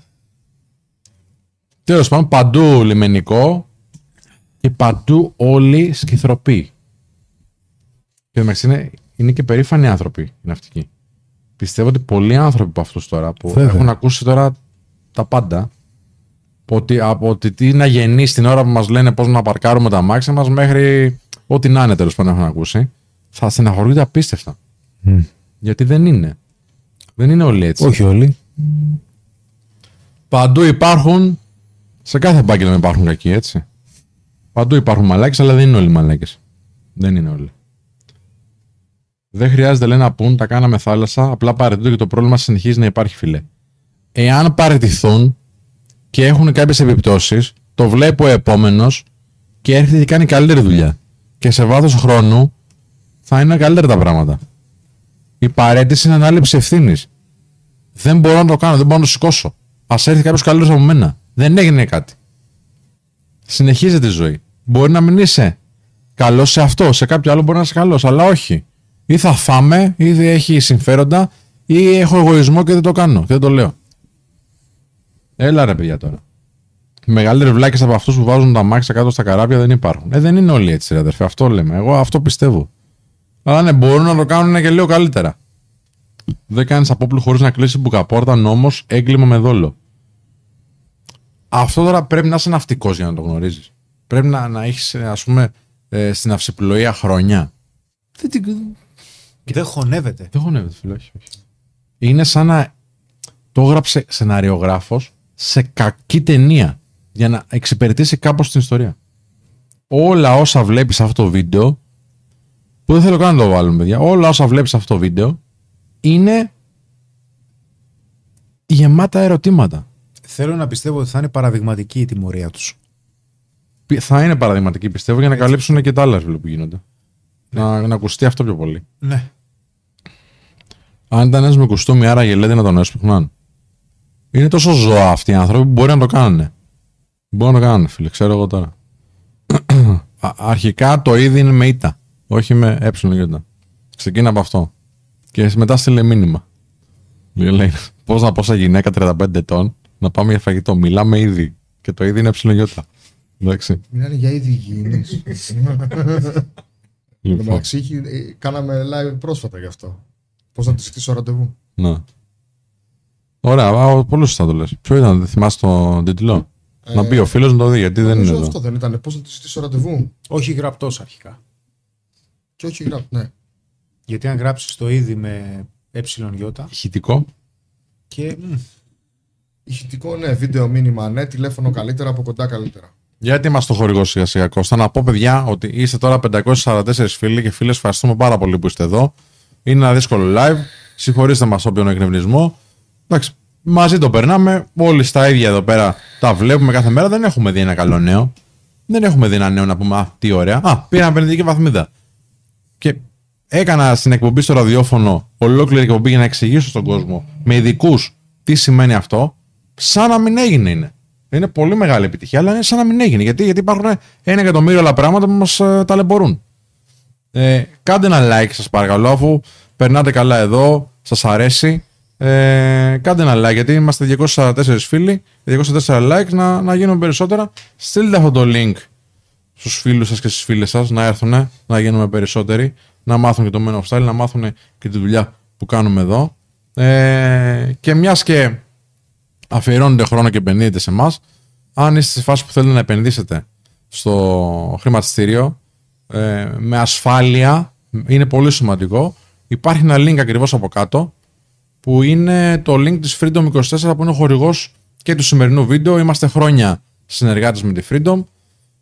Μόνο τα καλύτερα έχουμε να πούμε και εμείς και οι άνθρωποι που έχουν εμπιστευτεί το συγκεκριμένο link και μπαίνουν και επενδύουν. Αν είστε σε φάση να ξεκινήσετε κάτι τέτοιο, κάτω από το link, κάτω στην περιγραφή, και για 1 λεπτάκι ένα μήνυμα από το χορηγό μας θα βάλει το Κώστας. Και επανερχόμαστε λίγο. Ξέρεις πολύ καλά πόσο σημαντικό είναι για μας να επενδύουμε στον εαυτό μας καθημερινά. Και αν θέλεις και εσύ να επενδύσεις, δεν υπάρχει καλύτερη πλατφόρμα από το σημερινό χορηγό μας, τη Freedom24. Άνοιξε τώρα ένα λογαριασμό D-Account για να παίρνεις 2,5% ετησίως σε καταθέσεις ευρώ σε καθημερινή βάση. Το D-Account προσφέρει πρόσβαση σε 1 εκατομμύριο μετοχές, σε ETF, stock options και άλλα χρηματοοικονομικά μέσα, προαγορές προσφορές νέων μετοχών στην αγορά, καλύτερες τιμές και δίκαιες προμήθειες. Επίσης, διαθέτει τη χαμηλότερη τιμή σε stock options στην Ευρώπη με $0,65 αναπαραγγελία. Και γιατί να επιλέξεις Freedom 24, επειδή είναι ευρωπαϊκή θυγατρική της αμερικάνικης εταιρείας Freedom Holding Corporation, εισηγμένη σε Nasdaq, είναι αξιόπιστη, διαφανής και ελέγχεται και από SASEC και από Buffin και από SEC. Τι άλλο θες. Πάτησε το παρακάτω link για να φτιάξεις και εσύ τώρα το δικό σου επενδυτικό λογαριασμό στη Freedom 24. Επανήλθαμε λοιπόν. Ευχαριστούμε πάρα πολύ που είστε και σήμερα εδώ σε μια δύσκολη Δευτέρα. Ένα live του Men of Style, και να ευχαριστούμε και τους φίλους που είναι στο Instagram. Όσοι έχετε μείνει στο Instagram, γιατί υπάρχει μήνυμα που λέει τι, ελάτε στο YouTube για καλύτερη ποιότητα ήχου και εικόνας. Όντως, επειδή τα έχει φτιάξει εδώ πάρα πολύ ωραία ο φίλος ο Κωνσταντίνος Κουντουριώτης και αγαπητός συνεργάτης, εδώ θα το απολαύσετε, πιστεύω, πολύ καλύτερα. Πήγαμε επενδυτική βαθμίδα με κουβάλιμα από τον Έκου του, όχι επειδή ήμασταν αξιόπιστοι διεθνείς αγορές. Ναι, εντάξει. Το να πάρεις τώρα μια επενδυτική βαθμίδα δεν είναι τώρα κάτι τόσο εύκολο. Έρχονται χειρότερα χρόνια, λέει ο Τζόρτζιο, Γουλφ, ο ήδη. Θα σου μείνει τώρα αυτό, Τζόρτζιο, άλλαξε το, κάντο ήδη. Να σε καταλαβαίνουμε. Λέει, συγγνώμη Σπύρο. Ναι. Ζητάμε από μια χώρα χρεοκοπημένη να αντιμετωπίσει καιρικά φαινόμενα που και αντίστοιχα σε χώρες πλούσιες δεν κατάφεραν να το αντιμετωπίσουν. Υπάρχουν και κακές στιγμές. Δυστυχώς, παιδιά. Κοίτα, όλες οι χώρες στον κόσμο είναι χρεοκοπημένες. Αυτό σημαίνει κάτι. Υπάρχουν και χώρες που είναι πολύ πιο χρεοκοπημένες από εμάς και σε πολύ χειρότερη οικονομική κατάσταση και τέτοια πράγματα δεν συμβαίνουν. Δεν είναι δικαιολογία αυτό. Δεν κάνει κανείς κάτι. Κονδύλια, υπάρχουν κεφάλαια, υπάρχουν, δεν χρησιμοποιούνται σωστά. Αν είχαν χρησιμοποιηθεί σωστά, δεν θα εξαφανίζονταν ολόκληρα χωριά και δεν θα είχαμε 70 και 100 άτομα αγνοούμενους σε χωριά. Δεν έχουμε τόσους, έχουμε πάει εκεί. Ναι, στο χωριό της Καρδίτσας που σου λέγεται αυτό το που είναι και εντελώς. Okay. Εγώ θα πειράσω, δεν θα το ξεπεράσουν. Πάνω από 70 αγνοούμενοι. Θα είναι χειρότερο από το μάτι, πιστεύω. Κάτσε, παιδιά, μην λέμε, εντάξει, να το δούμε. Το έγραψε παιδιά, ναι, το λέμε, το λέω έτσι. Παιδιά, οικασία κάνουν, πείτε μας. Οικασία κάνουν. Μακάρι όχι, μακάρι. Αλλά είναι πάρα πολύ αγνοούμενοι και είναι και πάρα πολύ το νερό. Να. Γεωργία Τσατσόνη, η ζωή στην Ελλάδα πια είναι υπόφορη. Γεια σου, Γεωργία. Καιρό έχεις να πεις. Η Γεωργία, παιδιά, είναι καλλιτέχνης, είναι τραγουδίστρια, έχει ένα γκρουπ. Πολύ ωραίο ροκ της δικιάς μου αισθητικής. Τσεκάρετε το. Θοδωρής, Σπύρο, ξεκίνησε την εκπομπή στο ραδιόφωνο. Αύριο έχουμε την πρώτη συνάντηση με την ομάδα. Να δούμε πώς θα το συνεχίσουμε, Θοδωρής. Ευχαριστώ για το ενδιαφέρον. Να κάνετε, λέει, μια εκπομπή με θέμα η παιδεία. Κάτι που δεν υπάρχει στην Ελλάδα. Κάντε μια αναφορά στο θέμα παιδεία. Μίτσο μου, αδερφέ μου, πόσο καιρό λέμε εδώ. Ξέρεις κάποια πραγματάκια. Στην ελληνική παιδεία από την μικρή ηλικία, από τις πρώτες βαθμίδες, από το δημοτικό δηλαδή, θα έπρεπε να έχει την αυτοβελτίωση, την ψυχική υγεία. Τα οικονομικά, γιατί όχι. Πώς να φτιάχνεις, ας πούμε, τη δήλωσή σου για να κάνεις τους φόρους. Πώς να μιλάς στους ανθρώπους, πώς να φλερτάρεις. Θα πρέπει να υπάρχουν αυτά. Τα λέμε συχνά. Ποια είναι η τοποθέτηση για το ζήτημα της παρακολούθησης. Ποια παρακολούθηση. Δεν ξέρω κάτι τώρα. Δεν καταλαβαίνω τι είναι ο φίλος εδώ ο Σωτήρης. Η Αλεξάνδρα, η αλήθεια είναι ότι έχουν συμβεί πολλά άσχημα γεγονότα μαζί. Θέλει ψυχραιμία και να παρατηρήσουμε τον εαυτό μας μέσα από αυτό. Ναι, από τη μία, από την άλλη. Και η αυτοπαρατήρηση από ένα σημείο και μετά δεν βοηθάει πουθενά. Είναι μια ωραία παρατήρηση να δεις πώς νιώθω που δεν παίρνει κανένας ευθύνη. Να το συζητήσουμε αυτό το συνέστημα, ναι.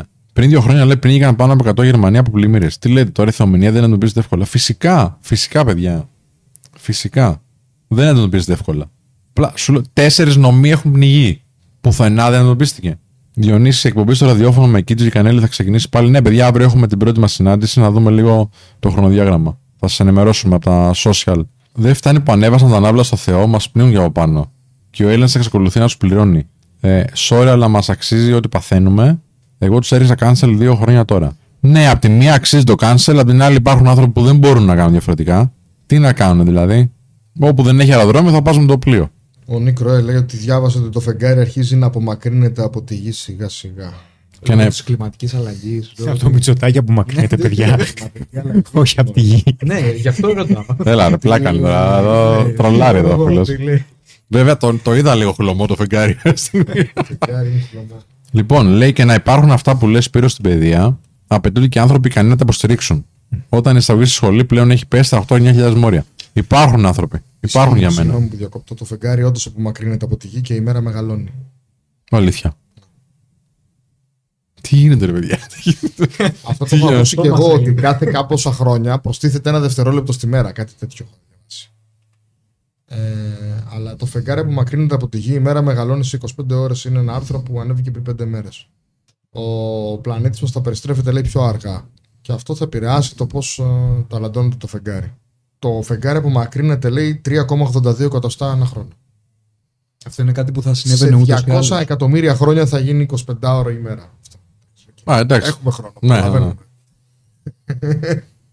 Κάτσε να έχουμε κανένα σπίτι έτσι να στέκεται. Μην είναι κάτω από το νερό. Έτσι κι αλλιώς νομίζω έχουμε μερικές εκατοντάδες εκατομμύρια χρόνια η γη ακόμα που θα αντέξει την θερμότητα του ήλιου. Γιατί ο ήλιος θα συνεχίσει να διαστέλλεται και κάποια στιγμή η γη δεν θα είναι κατοικήσιμη. Θα πρέπει, αν ακόμα υπάρχει ανθρωπότητα, να απικήσουμε στους άλλους πλανήτες. Καθώς ο ήλιος θα τα καταστρέψει όλα. Συνεχώς διαστέλλεται και αυξάνει η θερμοκρασία. Αυτό εκατοντάδες εκατομμύρια χρόνια, αλλά θα φέρει την λήξη της ζωής στη γη πριν προλάβει να καταστραφεί η γη. Από το πυρήνα της. Παιδιά, γιατί δεν λέτε για τον κατεμόσαυρο. Τώρα το έχει πει ο Χρήστος, παιδιά. Κοίταξε τώρα. Ό,τι και να ψηφίζεις, Ό,τι και να ψηφίζεις. Του έχει πάει. Ναι, δεν του πάει καλά. Του έχει πάει. Τον έχει πάει. Τον έχει πάει. Τώρα του ξεκίνησε καραντίνες. Εύρος. Τον πάει κορδέλα. Ναι, ναι. Εντάξει. Όταν ο πληθυσμός δίνει 85% λέει στους ίδιους 50 χρόνια τώρα πώς περιμένουμε αλλαγή. Για τις εκλογές. Α, για τις εκλογές, ναι, ναι, ναι. Μα εμείς είμαστε ρε παιδιά αυτοί. Δηλαδή, οι φίλοι σας δεν είναι οι βουλευτές, δεν είναι από την περιοχή σας. Ποιοι βγαίνουν δημοτικοί σύμβουλοι και δήμαρχοι, δεν τους ξέρετε. Ποιος τους ψηφίζει. Εμείς τους ψηφίζουμε. Έλα ρε παιδιά τώρα. Μπρουζ Γουίλις που θέλουμε. Τι θα φάση, ξέρω να πει μέσα με ένα όπλο και να τα.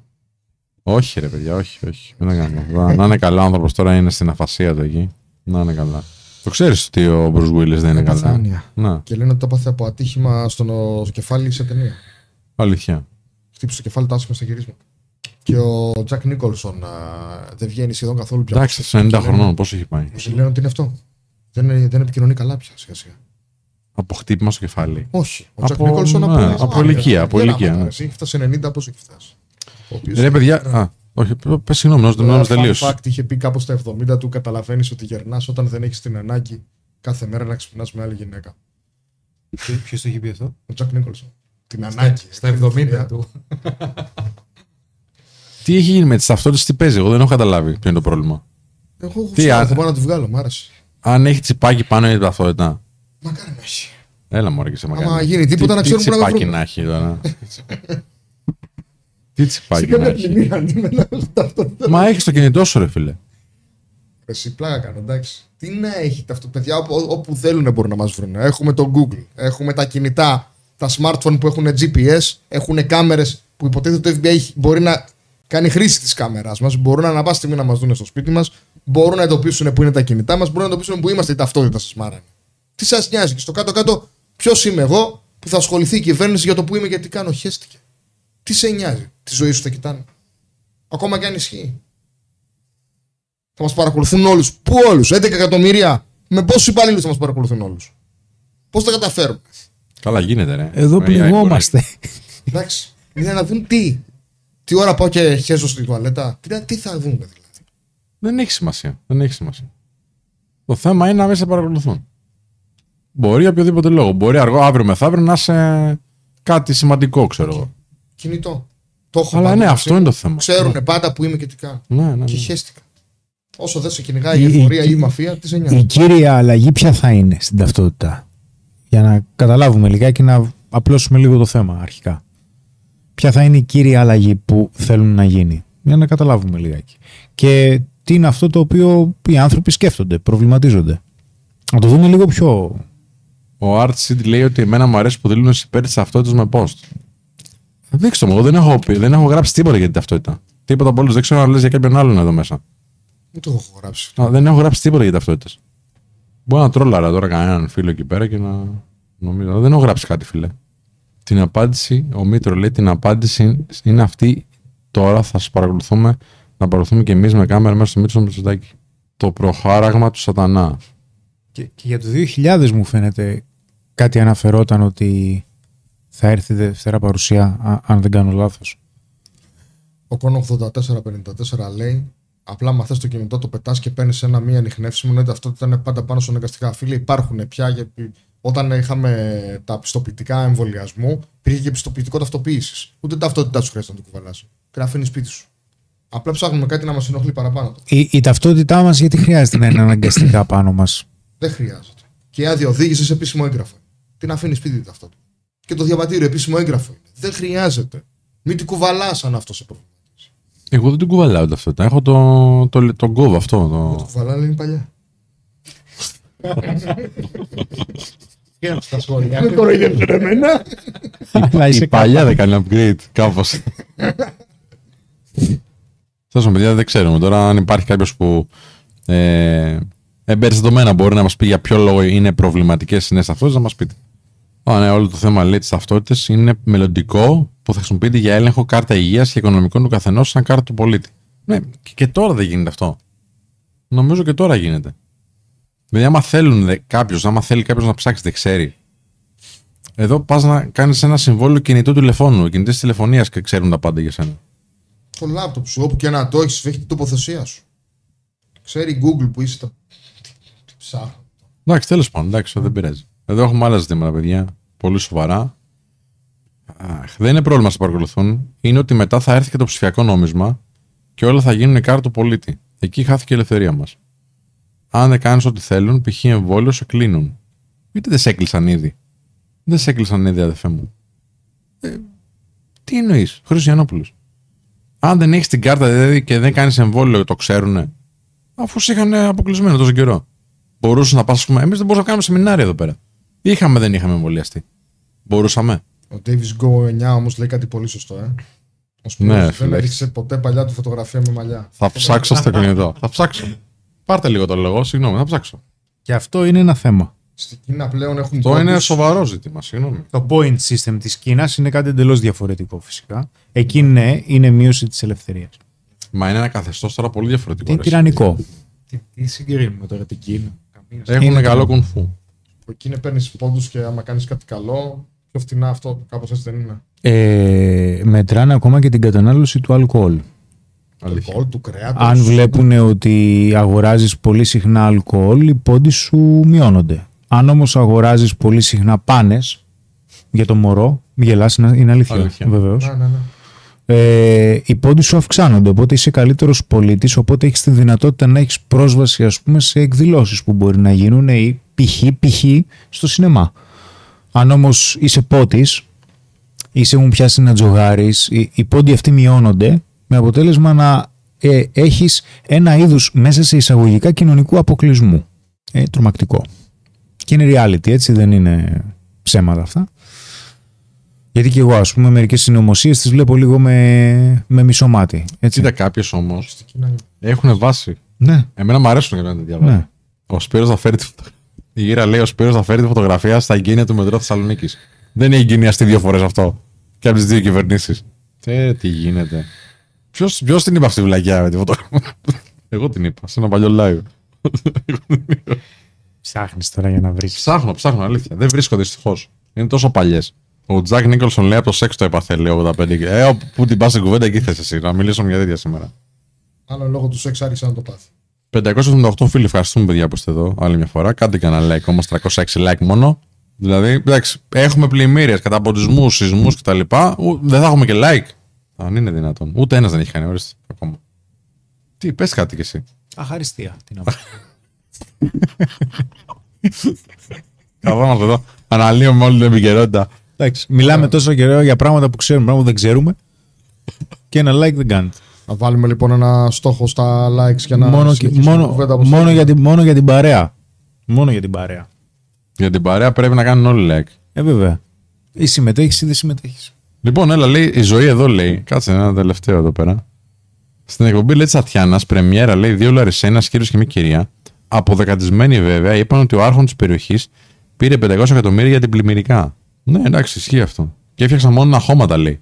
Είπα ξεκάθαρα ότι τα έφαγε ο τύπος, νομάρχης ή δημάρχος, δεν θυμάμαι. Όντως δεν το έχω ακούσει κι εγώ αυτό. Για έναν τύπο εκεί πέρα, ένα περίεργο όνομα. Ας το διασταυρώσουν κάποιοι για το νούμερο. Εντάξει, τώρα άμα δεν είναι 500 εκατομμύρια και είναι 400, δεν θα τα χαλάσουμε, ρε ζωή. Απατεώνες είναι και πάλι. Έτσι δεν είναι. Τι τα πάνε τόσα λεφτά όμως. Τα βγάζουν έξω. Τι τα κάνουν, δεν τους βλέπει κάποιος διπλανός, δεν έχουν. Έλα, τι δεν κάνουν. Να πεις έχουν ακριβήνει κιόλα, δηλαδή μπορεί να τρώω. Παιδιά, τώρα να πάει σούπερ μάρκετ. Στα του ξεπλήματος χρήματος είναι τεράστια. Παιδιά, λέμε πως είστε μασονάκια. Άρε, πάμε, Τζόρτζιο, μέσα έπιασες. Στιχτώα όλη μέρα, πίνουμε ρακές. Εδώ, γι' αυτό ξεκινήσαμε έτσι το live. Από κάτω η είσοδος να πούμε ότι ναι, είναι στο Άγιο, έτσι μπαίνει κάποια χετιό. Ανάλογα τα μπαίνουν. Περιφερειάρχης της Θεσσαλίας αγόραστος, γράφει ο Σωτήρης Μαυρής. Αγοράστηκε. Εντάξει, δεν ξέρουμε, παιδιά, να μην λέμε τώρα live πράγματα τέτοια. Okay. Λέμε ένα όνομα, ένα σχόλιο διάβασης είναι όντως. Μην μας κλείσει τώρα και μας φυλακεί πέρα πανάλι. Εντάξει. Κάτω, εμείς θα την πληρώσουμε. 143 εκατομμύρια γράφει ένας. Α, δεν είναι 500. Εντάξει, οκ. Καλά είναι 143. Δηλαδή τρώνε 7 γενιές. Δεν χρειάζεται να δουλέψουν 7 γενιές. Άμα τα έχεις αυτά τώρα τσεπώσεις κάπως. Ζούμε σε μια παρερμηνία, λέει. Λίγο ψάξιμο θέλει ο καθένας μόνος του. Όχι ότι λέει ο καθένας. Πιστεύω πως πρέπει να ευγνωμονούμε καθημερινά ακόμη και για αυτά που θεωρούμε αυτονόητα. Ναι, εντάξει παιδιά, ναι, να ευγνωμονούμε, αλλά να βλέπουμε γιατί γίνεται γύρω μας. Είμαι καλά εγώ, ο δίπλα είναι καλά. Έχουμε φίλους εδώ πέρα, ανθρώπους που είναι πάνω στα σκεπές αυτή τη στιγμή, γιατί δεν έχει πάει κάποιος να τους πάρει ακόμα. Σπύρος είναι μια πλημμύρα από μόνος σου, λες αρώνεις. Το Τζόρτζιο Γουλφ, αν το ξαναγράψεις, θα έχει μπλοκ με αγάπη όμως. Γράφει ήδη. Ήδη με ψηλαγιότητα. Λοιπόν, κάτσε τώρα. Φωνάξτε λέει τον πρίτανη της Παντίου για κουβεντούλα σε σχέση με την ιδιωτικότητα και τη δημοκρατία. Και μετά θα σας δω αν λέτε σιγά να παρακολουθούν εμένα. Κύριος Κοντογιώργης λέγεται. Ο Ανέστης το είπε αυτό. Εντάξει, από ένα επίπεδο και μετά δεν παρακολουθούν τους πάντες, σίγουρα, αλλά μπορεί να φτάσει σαν σημείο όντως να χρειάζεται να σε παρακολουθήσει. Ειδικά μετά το. Που είναι και σήμερα, νομίζω, 10 Σεπτεμβρίου. Ναι, που είναι σήμερα επέτειος. Μετά από αυτό ξεφύγαν τα πράγματα. Δεν είναι δηλαδή όλα τρελές. Δεν είναι όλα τρελές. Το like είναι του Σαντανά, λέει ο Θοδωρός. Γεια σου, Θοδωρή μου. Γι' αυτό δεν το κάνουν. Ρε, βαριούνται. Είναι και στην τηλεόραση τώρα και βλέπουν το live. Θα το σου πω εγώ τι γίνεται. Και εγώ το παθαίνω μια φορά. Λοιπόν, βλέπουν το live στην τηλεόραση και αντί να κάνουν έτσι το τηλεκοντρόλ, να το πάρουν, βαριούνται να κάνουν ένα like έτσι. Γιατί όλοι αυτοί που δεν κάνουν like είναι από smart TV. Όσοι είναι σε smartphone ή σε υπολογιστή, αδυνατό να πιστέψω ότι δεν έχουν ένα like. Όλους τους άλλους πρέπει να σηκωθούν να πάνε 7 εκατοστά πιο πέρα για να πιάσουν το τηλεκοντρόλ. Τους καταλαβαίνω, αλλά δεν το συγχωρώ. Μετά τη μετάπτωση των Ισημερινών, το τέλος της ανειδησίας αρώνει παγκοσμίως. Όλα καταγράφονται στην ύπαρξη στα ακασικά αρχεία. Η Μαρία Δεμιρτζάκη το λέει αυτό. Χήμαρο στο Σπύρο, λέει ο Γιώργος. Ναι, πες. Τι είπε. Κατάλαβα. Εντάξει, το κατέγραψα, το είπα στον αέρα έτσι όπως καταγράφηκε. Λοιπόν. Ακαστικά αρχεία. Ακασικά. Ο Κώσο Φαρασόπουλος εδώ, ο δικός μας, έχει κάνει like. Να μας στείλει screenshot. Δεν πιστεύω ότι έχεις κάνει like. Γιατί είχες κοντά σου popcorn και μπορεί να έχεις πέσει με τα δύο χέρια. Και εγώ θα κάνω το ίδιο. Τι γεύση κάνεις, λέει το ηλεκτρονικό εδώ, τα παιδιά. Κάτι σε προσμπισκότο είναι. Αν δεν κάνω λάθος, γλυκό. Ναι. 375 like ενώ έχουμε 500 και ανθρώπους. Εντάξει. Ο Απαπ λέει γεύση ξινότραχα να κάνει. Μήπως κάνεις projection. Είναι ωραίος τραχανάδρα. Σε ηλεκτρονικό έχεις κάνει. Όχι, δεν χάσεις. Το κόψα εγώ τέλος. Ναι, όντως το κόψα. Ναι, εδώ και 2-3 μήνες. Απλά δεν με παρακολουθείς. Δεν έχεις βγάλει καινούργια ταυτότητα.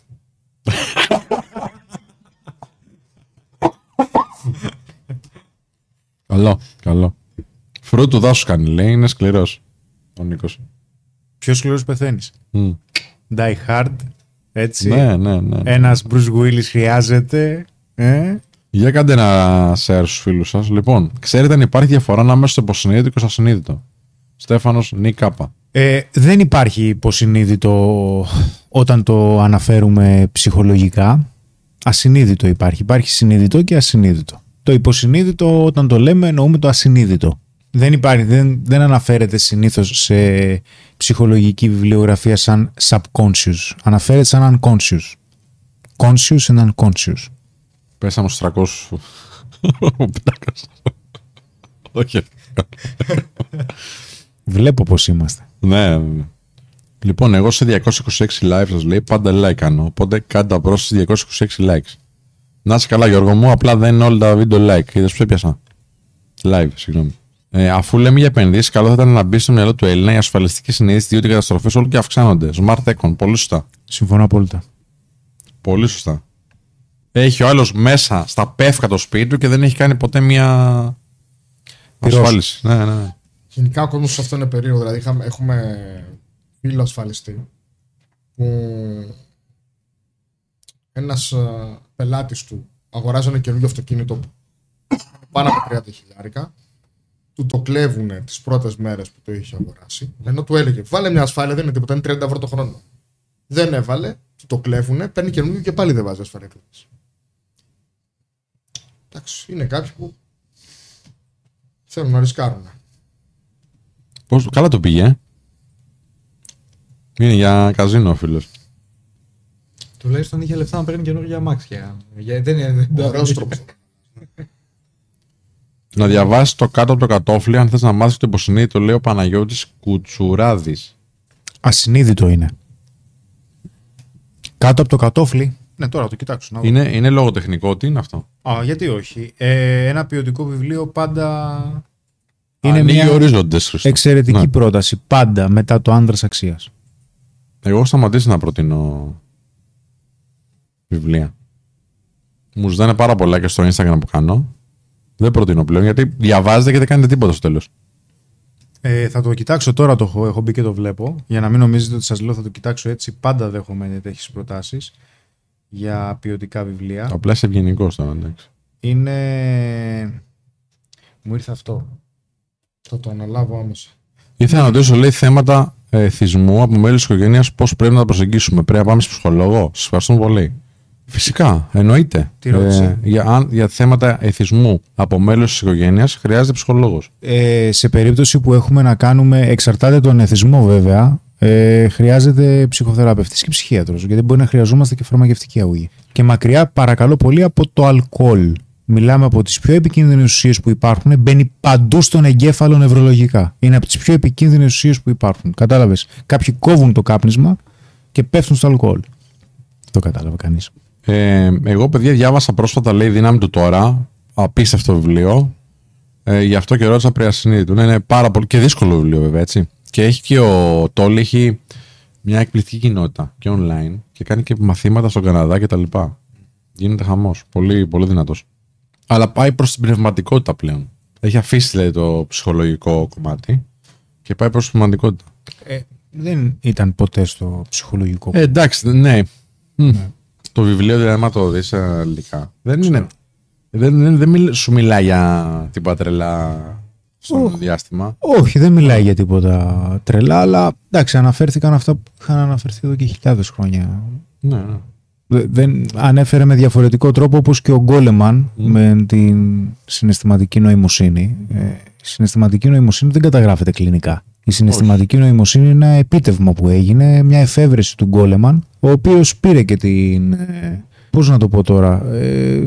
Από κάποιους ψυχολόγους συνεννοήθηκε για να βγουν κάποια papers, κάποιες έρευνες. Αλλά συναισθηματική νοημοσύνη στο κλινικό κομμάτι της ψυχολογίας δεν υπάρχει. Και που σου λέει πολλές φορές πώς να γίνεις manager όσον αφορά να έχεις συναισθηματική νοημοσύνη, αυτά είναι παπάντζες.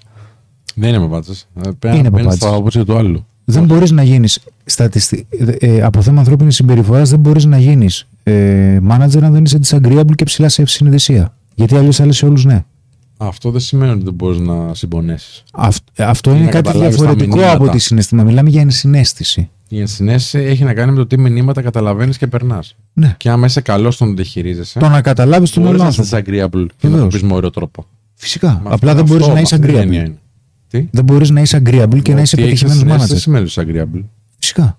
Ναι. Δεν λέμε κάτι διαφορετικό. Λέμε ότι χρειάζεται. Απλά η συναισθηματική νοημοσύνη ήρθε να περιγράψει χαρακτηριστικά και skills τα οποία υπήρχαν ήδη. Καλά, ναι. Κάπου διάβαζα ποιος το λέγε. Ο Holiday μπορεί να το λέγε, ο Μάνσον. Ότι ό,τι έχει υποθεί και έχει γραφτεί. Ο Μάνσον νομίζω το λέγε, ο Μάρκ Μάνσον. Ό,τι έχει γραφτεί και υποθεί το έχουν πει αρχαίοι. Και όχι μόνο οι Έλληνες, έτσι, αρχαίοι πολιτισμοί. Και απλά τα αναμασάμε λίγο. Απλά παίρνει δηλαδή ο τάδες συγγραφέας αυτές τις έννοιες, τους βάζει ένα άλλο περιτύλιγμα, το λέει καινούριο βιβλίο. Λένε ότι ο Σέξπιρ αντέγραφε συνεχώς αρχαίους Έλληνες τραγωδούς. Ο Στέφανος λέει, ναι, Σπύρο, ισχύει, με δυσκόλεψε αρκετά να κατανοήσω τις έννοιες του βιβλίου. Ο Σωτήρης λέει, επόμενος καλεσμένος ο Πέτερσον. Τι έγινε ο Πέτερσον, το είδες, ρε φίλε? Το είδα. Ο Πέτερσον είναι, παιδιά, ένας από τους πιο γνωστούς κλινικούς ψυχολόγους στον κόσμο. Και συγγραφέας βέβαια. Έχει βγάλει πολύ δυνατά bestseller, παγκόσμια bestseller. Είναι sold out όλες οι ομιλίες σε όλο τον κόσμο. Έχει έρθει και στην Ελλάδα 2 φορές. Του είπανε από τον Σύλλογο των Ψυχολόγων του Καναδά να περάσει εκπαίδευση για το πώς θα μιλάει στο social media. Ένας άνθρωπος ο οποίος έχει τώρα εκατομμύρια followers, έτσι, τον ξέρει όλοι οι φίλοι, ας πούμε, στα social. Και το αξιοποιεί πολύ καλύτερα από όλους τους Καναδούς ψυχολόγους μαζί. Ενόχληση ειδικότερα από το Twitter και κάποιες πολύ συγκεκριμένες αναφορές που έκανε σε κάποιες εκπομπές για κάποιες αλλαγές φύλου. Εν τω μεταξύ, σε οτιδήποτε και να το ρωτήσουν που προσπαθούν πολύ συχνά να τον στριμώξουν, είναι πάντα πάρα πολύ ήρεμος, πάρα πολύ συγκρατημένος, σίγουρος για αυτά που λέει. Αλλά έχει γνώση. Πάντα ναι, γιατί ξέρει τι λέει ο άνθρωπος. Ναι, αλλά μπορεί και είναι τιμόλογος και πάντα μεταφέρει τον εκνευρισμό στον άλλον. Και το κάνει με πολύ ωραίο τρόπο. Πάντα πολύ ευγενικά, πολύ όμορφα. Και τα λέει τα πράγματα όπως είναι. Είναι φοβερός. Φοβερός. Και είχαμε και την τιμή να το δούμε και από κοντά εμείς στη Βουλγαρία. Στη Ρουμανία, συγγνώμη. Το Ήρα δεν καταλάβω τι λες. Δεν μετέχει το ίδιο με την νοητική. Για εξήγησε το λίγο. Μάλλον λέει για το IQ. Το EQ, κάπως αυτό θα είναι. Α, οκ. Δεν το έχω πιάσει τώρα. Σπύρο, μην έρχεσαι τόσο κοντά στο μικρόφωνο. Εντάξει, φίλε μου. Εσύ κοντά, εγώ μακριά, ωραία. Ας κρατήσεις κάποιες αποστάσεις. Λοιπόν, λέει εδώ ότι ενόχλησαν τα σχόλια που έκανε για την τόσο δημοκρατική, ηρωνικά, κυβέρνηση του Καναδά. Εντάξει, είπαμε εδώ για τα δικά μας. Μην πάμε τώρα στην πολιτική. Εντάξει, διεθνής πολιτική. Τον είπε σκίουρο. Σκουίλ το είπε. Νούμερο ένα. Αλλά υπήρχαν και κάποια συγκεκριμένα σχόλια που έκανε και στο Twitter και για άλλο ένα άτομο. Ναι. Λέει εδώ τώρα ο Στέφανος, συμφωνείτε, λέει, για τις θέσεις του περί pronouns. Pronouns γράφει. Pronouns θα πεις. She, her, they, them. Εγώ τον βρίσκω, λέει, απόλυτα σωστό. Εγώ συμφωνώ στο εξής που λέει ο Πίτερσον. Ότι αν μου περιορίζεις το πώς θα μιλώ, μου περιορίζεις το πώς θα σκέφτομαι. Αν μου επιβάλλεις δηλαδή να χρησιμοποιήσω συγκεκριμένες λέξεις, μου επιβάλλεις τον τρόπο μου σκέψης. Και δεν θα ήθελα. Δεν είναι δημοκρατικό. Δεν είναι δημοκρατικό. Τώρα ο καθένας μπορεί να λέει τον εαυτό του όπως θέλει. Εγώ θα μιλάω όπως έχω μάθει και όπως σκέφτομαι. Και αυτό είναι το σωστό. Για μένα. Συμφωνώ. Μια ερώτηση είναι καλό να μιλήσει ψυχολόγο και πώς ξέρεις πρέπει ή όχι. Παύλος Χαριτωνίδης. Είναι πολλές οι περιπτώσεις. Στις πιο συνηθισμένες έχουμε να κάνουμε με το πώς διαχειριζόμαστε τα συναισθήματά μας. Υπάρχει περίπτωση δηλαδή η ζωή μας με βάση κάποιους γενικούς δείκτες που έχουμε, δηλαδή να έχουμε κάποιους φίλους, να έχουμε κάποια δουλειά, να βγαίνουμε, αλλά συναισθηματικά να μην αισθανόμαστε καλά. Για παράδειγμα, να έχουμε πολύ συχνά ένα άγχος το οποίο δεν ξέρουμε γιατί υπάρχει και να μας παιδεύει. Και θέλουμε να καταλάβουμε, ας πούμε, για ποιο λόγο αγχωνόμαστε. Ένας από τους σκοπούς της ψυχοθεραπείας είναι να μας βοηθήσει να καταλάβουμε ακόμα περισσότερο τον εαυτό μας, τις λειτουργίες του, και φυσικά αφού αρχίζουμε και δουλεύουμε, αρχίζουμε και με τον εαυτό μας στην ψυχοθεραπεία, αρχίζουμε και δουλεύουμε την ευαλωτότητα, την τροτότητα και την ειλικρίνεια που έχουμε στην έκφρασή μας. Δηλαδή εκθέτουμε τον εαυτό μας στον εαυτό μας. Ο θεραπευτής είναι ένα διάμεσο που μας βοηθά να εκθέσουμε περισσότερο τον εαυτό μας σε εμάς. Και φυσικά να τον αποδεχτούμε τον εαυτό μας και αν χρειάζεται βέβαια, αν δεν είναι λειτουργικός, να κάνουμε κάποιες βελτιώσεις. Και φυσικά φέρνουμε το ασυνείδητο στο συνειδητό. Δηλαδή αυτά που λειτουργούσαν ασυνείδητα και δεν τα καταλαβαίναμε ξαφνικά έρχονται στο συνειδητό και τα παρατηρούμε και στο καλό και μας παιδεύουν και δεν μας αρέσουν, μας πονάνε. Είναι εκεί έρχεται τσουνάμι, έτσι, και παιδευόμαστε πολύ. Αρχίζει δηλαδή και ξεδιπλώνεται το ασυνείδητο, οι ανάγκες του. Και αρχίζουμε και τις βλέπουμε, αρχίζουμε και σταματάμε να τις καταπιέζουμε τόσο με κάποιες ασυνείδητες λειτουργίες. Για παράδειγμα άρνηση, ας πούμε, τα repression που έχουμε. Οπότε είναι μια διαδικασία η οποία για μας χρειάζεται να γίνεται για πάντα. Μπορεί να μην χρειάζεται να γίνεται κάθε εβδομάδα, από κάποιο σημείο και μετά αρχίζεις και καταλαβαίνεις τον εαυτό σου και χρειάζεται να κάνεις κάποιες ρυθμίσεις όταν πηγαίνεις στο θεραπευτή σου. Οπότε δεν τελειώνει αυτή η διαδικασία, το να μαθαίνουμε περισσότερο τον εαυτό μας. Φυσικά το νούμερο ένα είναι και η σχέση που δημιουργείται με τον θεραπευόμενο και τον θεραπευτή. Είναι καθοριστική σημασία. Έχω εδώ μια ερώτηση να σας ανατινάξει λίγο. Είναι ερώτηση, είναι βόμβα. Σαν είδα. Λοιπόν, πριν πάω εκεί, να πω το εξής. Περιμένω επόμενο βιβλίο Men of Style. Έρχεται κάτι. Δυνατό. Ναι, θα γράψεις και εσύ κάτι. Θα γράψουμε ξεχωριστά τώρα, παιδιά, να έχουμε καμιά δεκαπενταριά εδώ. Όσοι είμαστε εδώ πέρα, γράψουμε βιβλία. Ανέστης, Πέτρος, Κωνσταντίνος, ξέρω εγώ. Εδώ, πώς να κάνω καλό focus στην κάμερα, ο Κωνσταντίνος. Έχετε σκεφτεί να καλέσετε λίγο τον Παύλο Καστανά, τον Αστρόνιο? Τον αγαπάμε τον Παύλο, μας αγαπάει. Άμα θέλετε, στείλτε ένα μήνυμα, μήπως το πάρει απόφαση. Γιατί έχουμε καιρό να τα πούμε τώρα. Πότε τον είχαμε τελευταία φορά, πριν 2 χρόνια, πριν την καραντίνα, πότε τον είδαμε? Πάνω. Α, είναι εξαιρετικός. Λοιπόν, λέει εδώ, πάμε στην ερώτηση Σανίδας. Πιστεύετε ότι είναι της μόδας τελευταία ψυχοθεραπεία ή αποδεχτήκαμε ότι χρειαζόμαστε και δεν είναι πλέον ταμπού? Αν είναι δυνατόν. Δημήτρης Πασίνιος. Δεν θέλω να ηρεμήσεις. Και τα δύο είναι. Και τα δύο είναι. Έγινε και της μόδας ότι ξέρεις κάτι, ασχολούμαι και με τον εαυτό μου.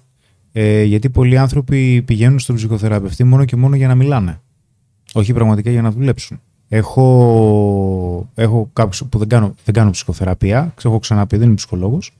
Χρησιμοποιώ εργαλεία βέβαια. Και έρχονται κάποιοι άνθρωποι οι οποίοι μιλάνε κατάπαυστα. Και ενώ η συνεδρία, ας πούμε, είναι 1 ώρα, μιλάνε 50 λεπτά και μετά στα τελευταία 10 λεπτά μου λένε: «Οκ, τώρα τι συστήνεις να κάνω?» Συμβαίνει αυτό και για κάποιο λόγο συμβαίνει. Εκείνη τη στιγμή βέβαια δεν το καταλαβαίνουν, είναι ασυνείδητο, δεν σε αφήνουν να έρθεις πιο κοντά. Γι' αυτό και μιλάνε κατάπαυστα. Υπάρχουν πάρα πολλοί άνθρωποι που μου λένε: «Ξέρεις, κάνω πάρα πολύ καιρό ψυχοθεραπεία», και όταν τους ρωτάω, για παράδειγμα, πώς έκανε να νιώσεις η συγκεκριμένη κατάσταση, μου λένε άσχημα. Και τους λέω: «Ξέρεις, το άσχημα δεν είναι συναίσθημα».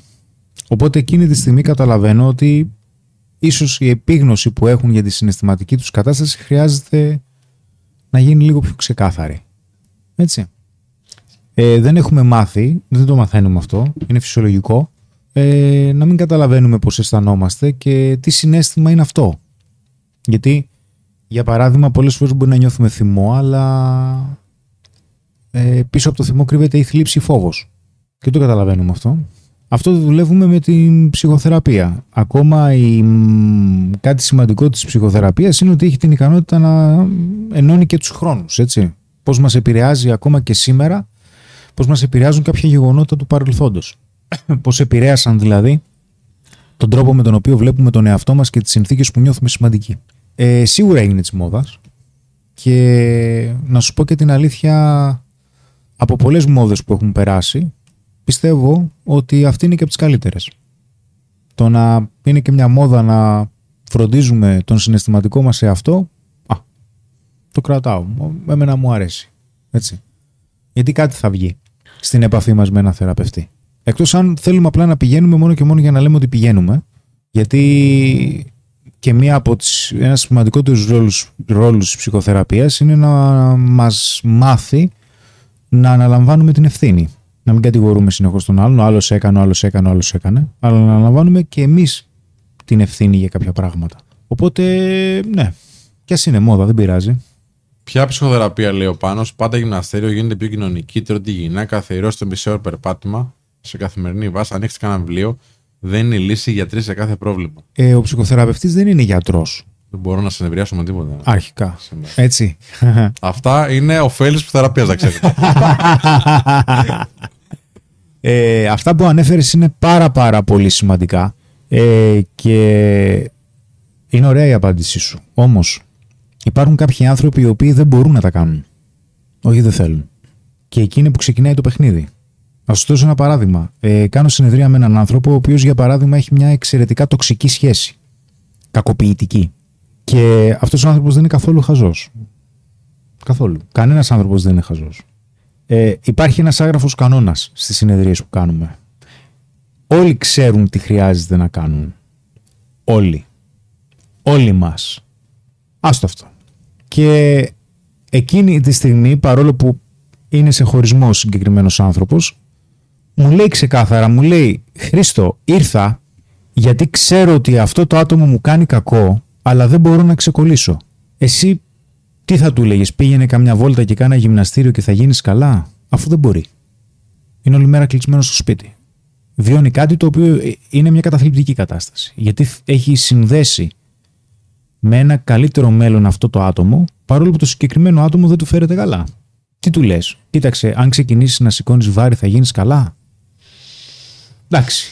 το να ξεκινάμε να φροντίζουμε τον εαυτό μας και να κάνουμε πράγματα για τον εαυτό μας, δηλαδή να προσέξουμε λίγο τη διατροφή μας, να προσέξουμε λίγο το γυμναστήριο, να γυμναζόμαστε, είναι κάτι πάρα πολύ σημαντικό.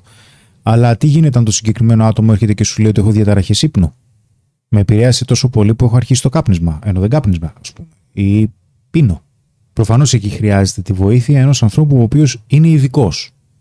Θα έρθει δηλαδή και θα τον βοηθήσει το ασυνείδητο που δεν είναι τόσο επεξεργασμένο, να το επεξεργαστεί και να έρθει σε κάποιες συνειδητοποιήσεις και σιγά σιγά κάποιοι εσωτερικοί κόμποι που έχει συναισθηματικοί να αρχίζουν να χαλαρώνουν, να τους επεξεργάζεται καλύτερα και να αρχίζει να θέτει ένα διαφορετικό πλάνο δράσης, τον οποίο τον οδηγεί σε μια ζωή η οποία έχει περισσότερο νόημα για αυτόν. Αυτό κάνουμε όλοι. Γιατί είναι διαφορετικά να με παρατηρήσεις εσύ και να μου πεις, Χρήστο, ξέρεις, βλέπω ότι κάτι κάνεις και δεν δουλεύει. Εσύ, σαν εξωτερικός παρατηρητής, μπορείς να το δεις καλύτερα. Εγώ δεν μπορώ να το δω. Μπορώ να το δω εγώ καλύτερα σε σένα. Αυτή είναι και η διαφορά που έχουμε όταν κάνουμε μια συνεδρία. Δεν είναι ότι εγώ είμαι πιο μάγκας, είναι ότι εγώ μπορώ να σε παρατηρήσω με την εμπειρία μου και με τη γνώση μου, σαν εξωτερικός παρατηρητής. Γιατί είναι σαν να σου λέω ότι ξέρεις κάτι, το αμάξι δεν χρειάζεται τίποτα. Χρειάζεται μόνο έτσι να του ρίχνεις που και που κανένα λάδι. Αν χαλάσει όμως, δεν ξέρεις για ποιο λόγο έχει χαλάσει.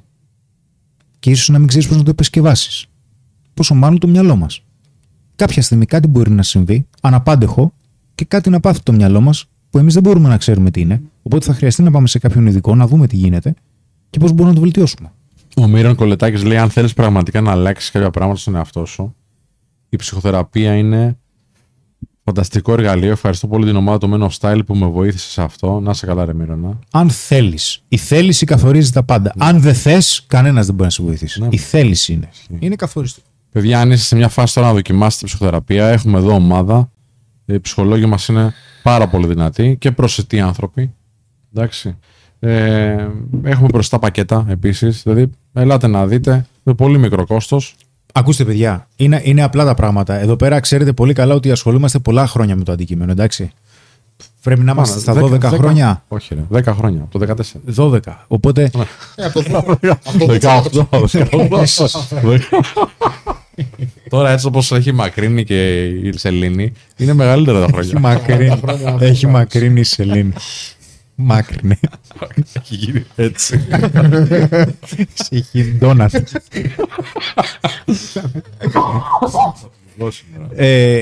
Αν θέλετε για μένα, γιατί δεν είναι κανένα κόστος, ας πούμε, σε σχέση με το όφελος, η επιστροφή επένδυσης που θα έχει είναι τεράστια. Για μένα ο κάθε άνθρωπος θα χρειαστεί τουλάχιστον να έχει κάνει 20 με 30 συνεδρίες σε έναν ψυχοθεραπευτή στη ζωή του. That's it. Η ποιοτική ψυχοθεραπεία κρατάει από 3 έως 5 χρόνια. Και στις περισσότερες περιπτώσεις δεν τελειώνει ποτέ. Είτε είσαι παθολογικό δείγμα, είτε είσαι υγιές δείγμα. Έτσι. Οπότε, αλλά ναι, δεν χρειάζεται να κάνεις 3 χρόνια και 5 χρόνια. Από τις 20 με 30 συνεδρίες έχεις αρχίσει και καταλαβαίνεις αρκετά πράγματα για τον εαυτό σου, έχεις αρχίσει και δρομολογείς κάποια πράγματα για τον εαυτό σου. Και είναι μια πολύ σημαντική προσφορά στον εαυτό σου. Δηλαδή, φαντάσου ότι κατά τη διάρκεια της ζωής σου μπορεί να μην πάρεις 2 παντελόνια και 2 μπλούζες καλές σε σχέση με το να κάνεις 20-30 συνεδρίες σε έναν ψυχολόγο. Οπότε στο φάσμα της ζωής σου, δηλαδή σε αυτό που θα σου δώσει πίσω σε επένδυση, είναι πολύ πολύ πιο σημαντικό αυτό. Και βέβαια θα καταλάβεις και στο ασυνείδητο κάποια πράγματα, το πώς έχουν επηρεάσει, γιατί υπάρχει περίπτωση να μην το καταλαβαίνεις. Και εγώ δηλαδή σήμερα που ήμουνα στον δικό μου, τον θεραπευτή, του λέω, ξέρεις, έχω κάποια πράγματα να σου πω, αλλά δεν στα λέω. Συνεχίζω και σε κρατάω σε απόσταση και βάζω αυτό το τείχος και μου λέει, οκ, πάμε λίγο να το δούμε και αυτά, τι συμβαίνει. Του λέω, προφανώς κάτι συμβαίνει στο εσωτερικό μου παιδί και κάτσε, περίμενε λίγο να δω τι λέει, να δω τι ανάγκες έχει. Έτσι. Και αυτό, ενώ του το έλεγα, με χαλάρωσε. Δηλαδή αισθάνθηκα περισσότερο γαλήνιος. Γιατί, εντάξει, ας πούμε όλοι και την αλήθεια, έτσι, στη ζωή μας χρειαζόμαστε μια περιπέτεια και στιγμές γαλήνης για να έχει περισσότερο νόημα η ζωή μας. Οπότε, για να σας το λέμε, κάτι ξέρουμε, γιατί και εμείς κάνουμε, ναι, εντάξει, βοηθιόμαστε. Έχω αφήσει ένα link, Χρήστο, άμα θες να πούμε αυτό στα παιδιά, ναι, που μπορείτε να διαβάσετε πώς ακριβώς εμείς κάνουμε εδώ συνεδρίες με τους ψυχολόγους, με την ομάδα των ψυχολόγων, κάποιους μύθους για την ψυχοθεραπεία, mm-hmm. κάποια πράγματα που μπορεί να έχετε στο μυαλό σας ότι ισχύουν, παιδιά δεν ισχύουν. Δηλαδή, το να μιλάς στους φίλους σου είναι ωραίο, απλά δεν φτάνει. Αν κάνεις ψυχοθεραπεία, δεν σημαίνει ότι είσαι αδύναμος. Σημαίνει ότι δοκιμάζεις να εξετάσεις και να εξερευνήσεις κάποιες σκέψεις σου. Με έναν άνθρωπο που ξέρει πώς να καθοδηγήσει αυτές τις σκέψεις. Έτσι. Μα αυτός είναι ο σκοπός. Ναι. Ο σκοπός είναι να αποκαλύψεις στον εαυτό σου την αδυναμία σου. Να τη δεις λίγο καλύτερα. Γιατί μόνο αν την αποδεχτείς στην ύπαρξή της, θα πεις ναι, σε αυτό είμαι αδύναμος. Και τότε θα χρειαστεί να αποφασίσεις αν χρειάζεται να αναλάβεις την ευθύνη να κάνεις κάτι για αυτό.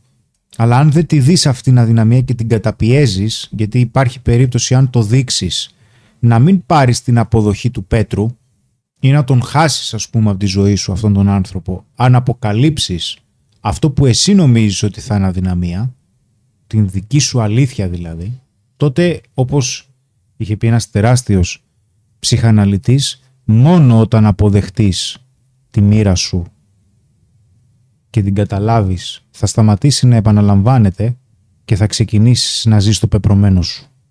Αλεξάνδερ Λόουεν. Ναι. Αυτός ο Χριστός. Αυτό έχει να κάνει με την πηγή του ειδιπόδιου. Εντάξει. Αυτός είναι μεταφροειδικός. Εντάξει. Ο Φρόιντ έθεσε κάποιες πρώτες δομές. Εντάξει. Μετά ήρθαν άλλοι τεράστιοι. Η Μέλανι Κλάιν, ας πούμε. Ήρθε η Κάριν Όρνη, Βίλχεμ Ράιχ. Μιλάμε τώρα για διάνοιες. Εντάξει. Τον έχω πιάσει 3 φορές, τον έχω αφήσει. Φαντάζομαι δυσκολεύομαι να τον κατανοήσω. Εντάξει, η μια του παράγραφος είναι σαν να διαβάζεις βιβλίο. Τόσο πυκνή νοήματος είναι. Λες, τι είπε, τι λέει. Τι εννοεί ότι ο χαρακτήρας που δημιουργούμε είναι η πανοπλία του εγώ. Αυτό το καταλαβαίνω. Και το, ναι, που είναι ότι το εγώ δημιουργεί μια, μάλιστα, είναι μια άμυνα την οποία δεν την καταλαβαίνεις, αλλά είναι συνείδητο. Καταλαβαίνεις τι παίζει στα συνείδητα. Αυτό είναι μέρος του χαρακτήρα, αυτό δεν είναι όλος ο χαρακτήρας. Η βασική σου προσωπικότητα δημιουργείται μέχρι τα 6. Ναι. Μετά αρχίζει και χτίζει την πανοπλία. Και Βίλχεμ Ράιχ, ο μαθητής του που είναι εξαιρετικός και είναι και πιο προσιτός, είναι ο Αλεξάνδερ Λόουεν. Και σου είχε πει ότι η μοίρα σου θα επαναλαμβάνεται, δηλαδή θα επαναλαμβάνεις τα ασυνείδητα μοτίβα, να μπλέκεις συνεχώς με τους ίδιους ανθρώπους, μέχρι να το αποδεχτείς και να πεις «Οπ! Αυτό συμβαίνει για αυτόν τον λόγο». Αποκτήσεις επίγνωση αυτού που συμβαίνει. Τότε μόνο θα μπορέσεις να πιάσεις την προοπτική σου. Μέχρι τότε θα κυνηγάς την ουρά σου. Απλά μοίρα και πεπρωμένο δεν είναι το ίδιο. Γι' αυτό μπερδεύτηκα. Όχι. Εδώ τώρα. Ναι, αν πιστεύεις ότι είναι ανούσιο να το πιάσεις. Ναι, γιατί το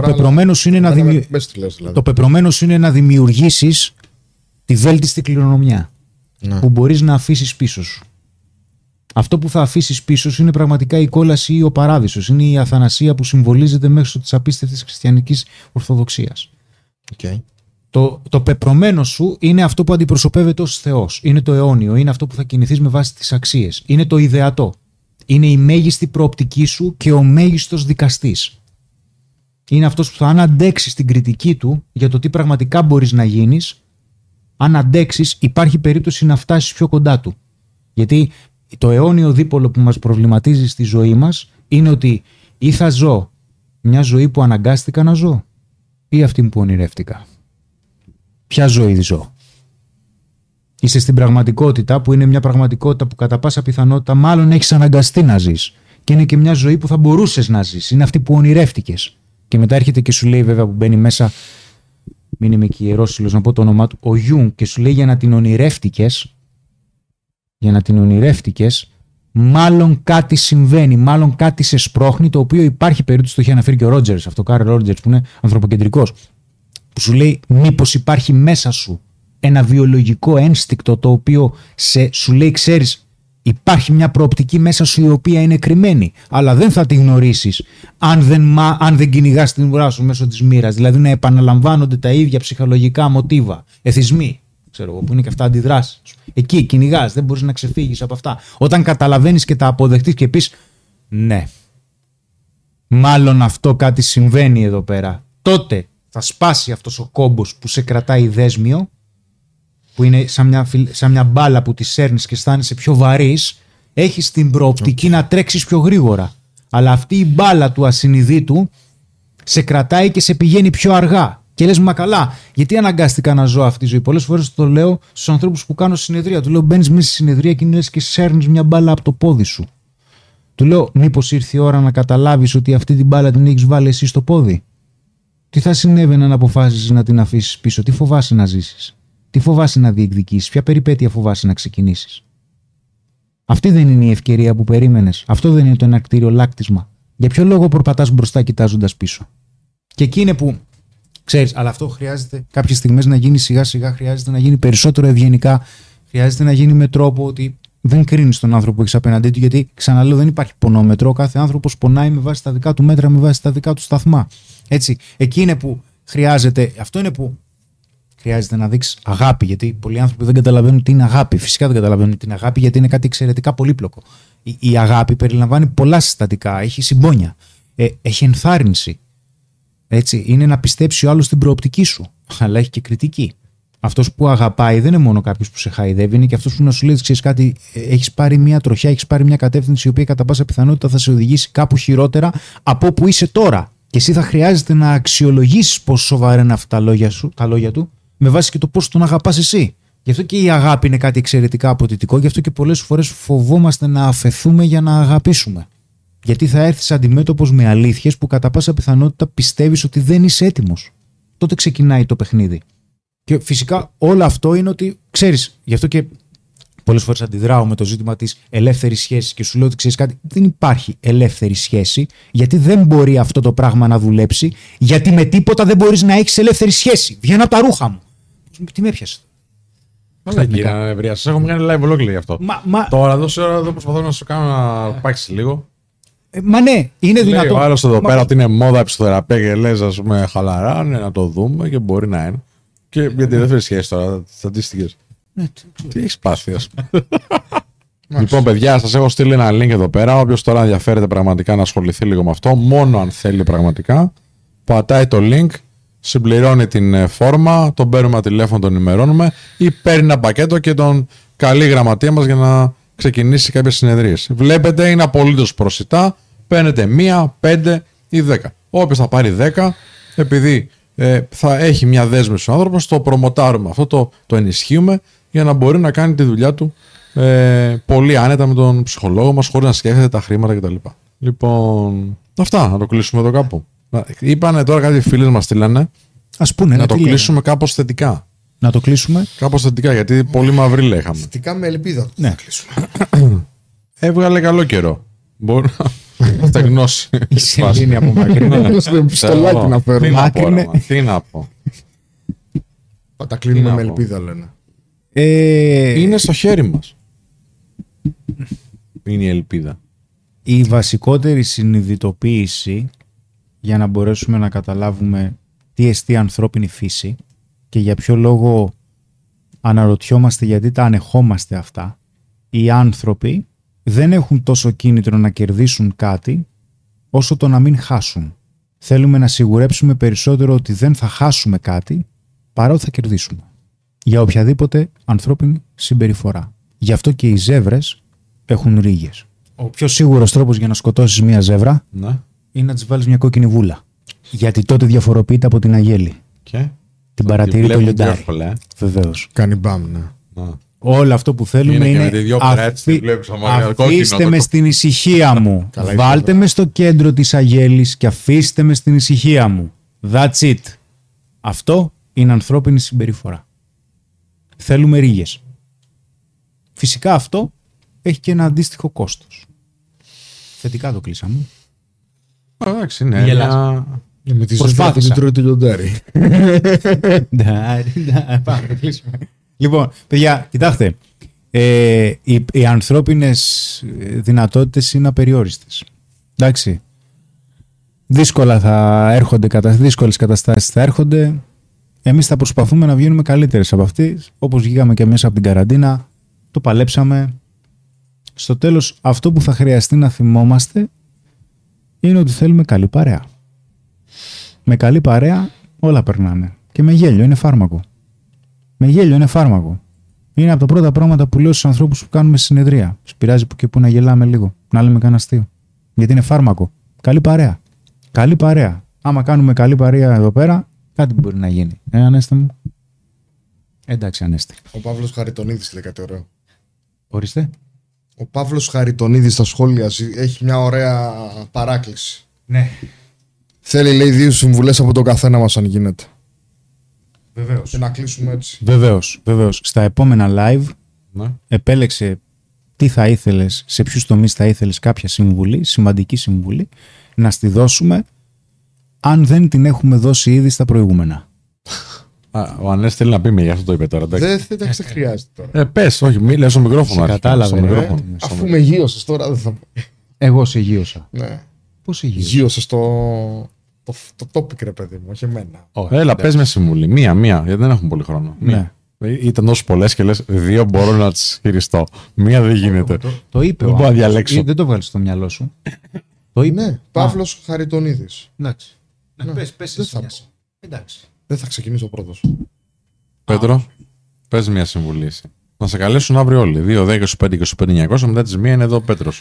Όποιος θέλει ωραία αισθητική και να κλείσει και συνεδρίες με τους ψυχολόγους, καλεί τον Πέτρο και το κανονίζει. Ωραία, θα δώσω μια συμβουλή που είναι κάτι που αναφέρθηκε πριν.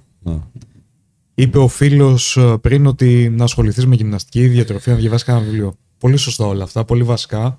Αλλά θέλω να δώσω συμβουλή σε αυτούς τους ανθρώπους που συμβουλεύουν αυτούς τους ανθρώπους να κάνουν αυτό, να τους αφήσουν να επιλέξουν μόνοι τους αν θα πάνε ή όχι. Ή να τους παροτρύνουν να κάνουν και αυτό. Γιατί πραγματικά δεν ξέρουμε τι έχει ανάγκη ο καθένας για να κρίνουμε αν χρειάζεται μόνο αυτά για να βοηθηθεί. Και πιστέψτε με, οι πιο πολλοί που έρχονται εδώ, κάποιος τους έχει παροτρύνει να μην το ξεκινήσουν τόσο σύντομα όσο θα ήθελαν. Και περνάνε χρόνια και δεν κάνουν τίποτα. Περνάνε και...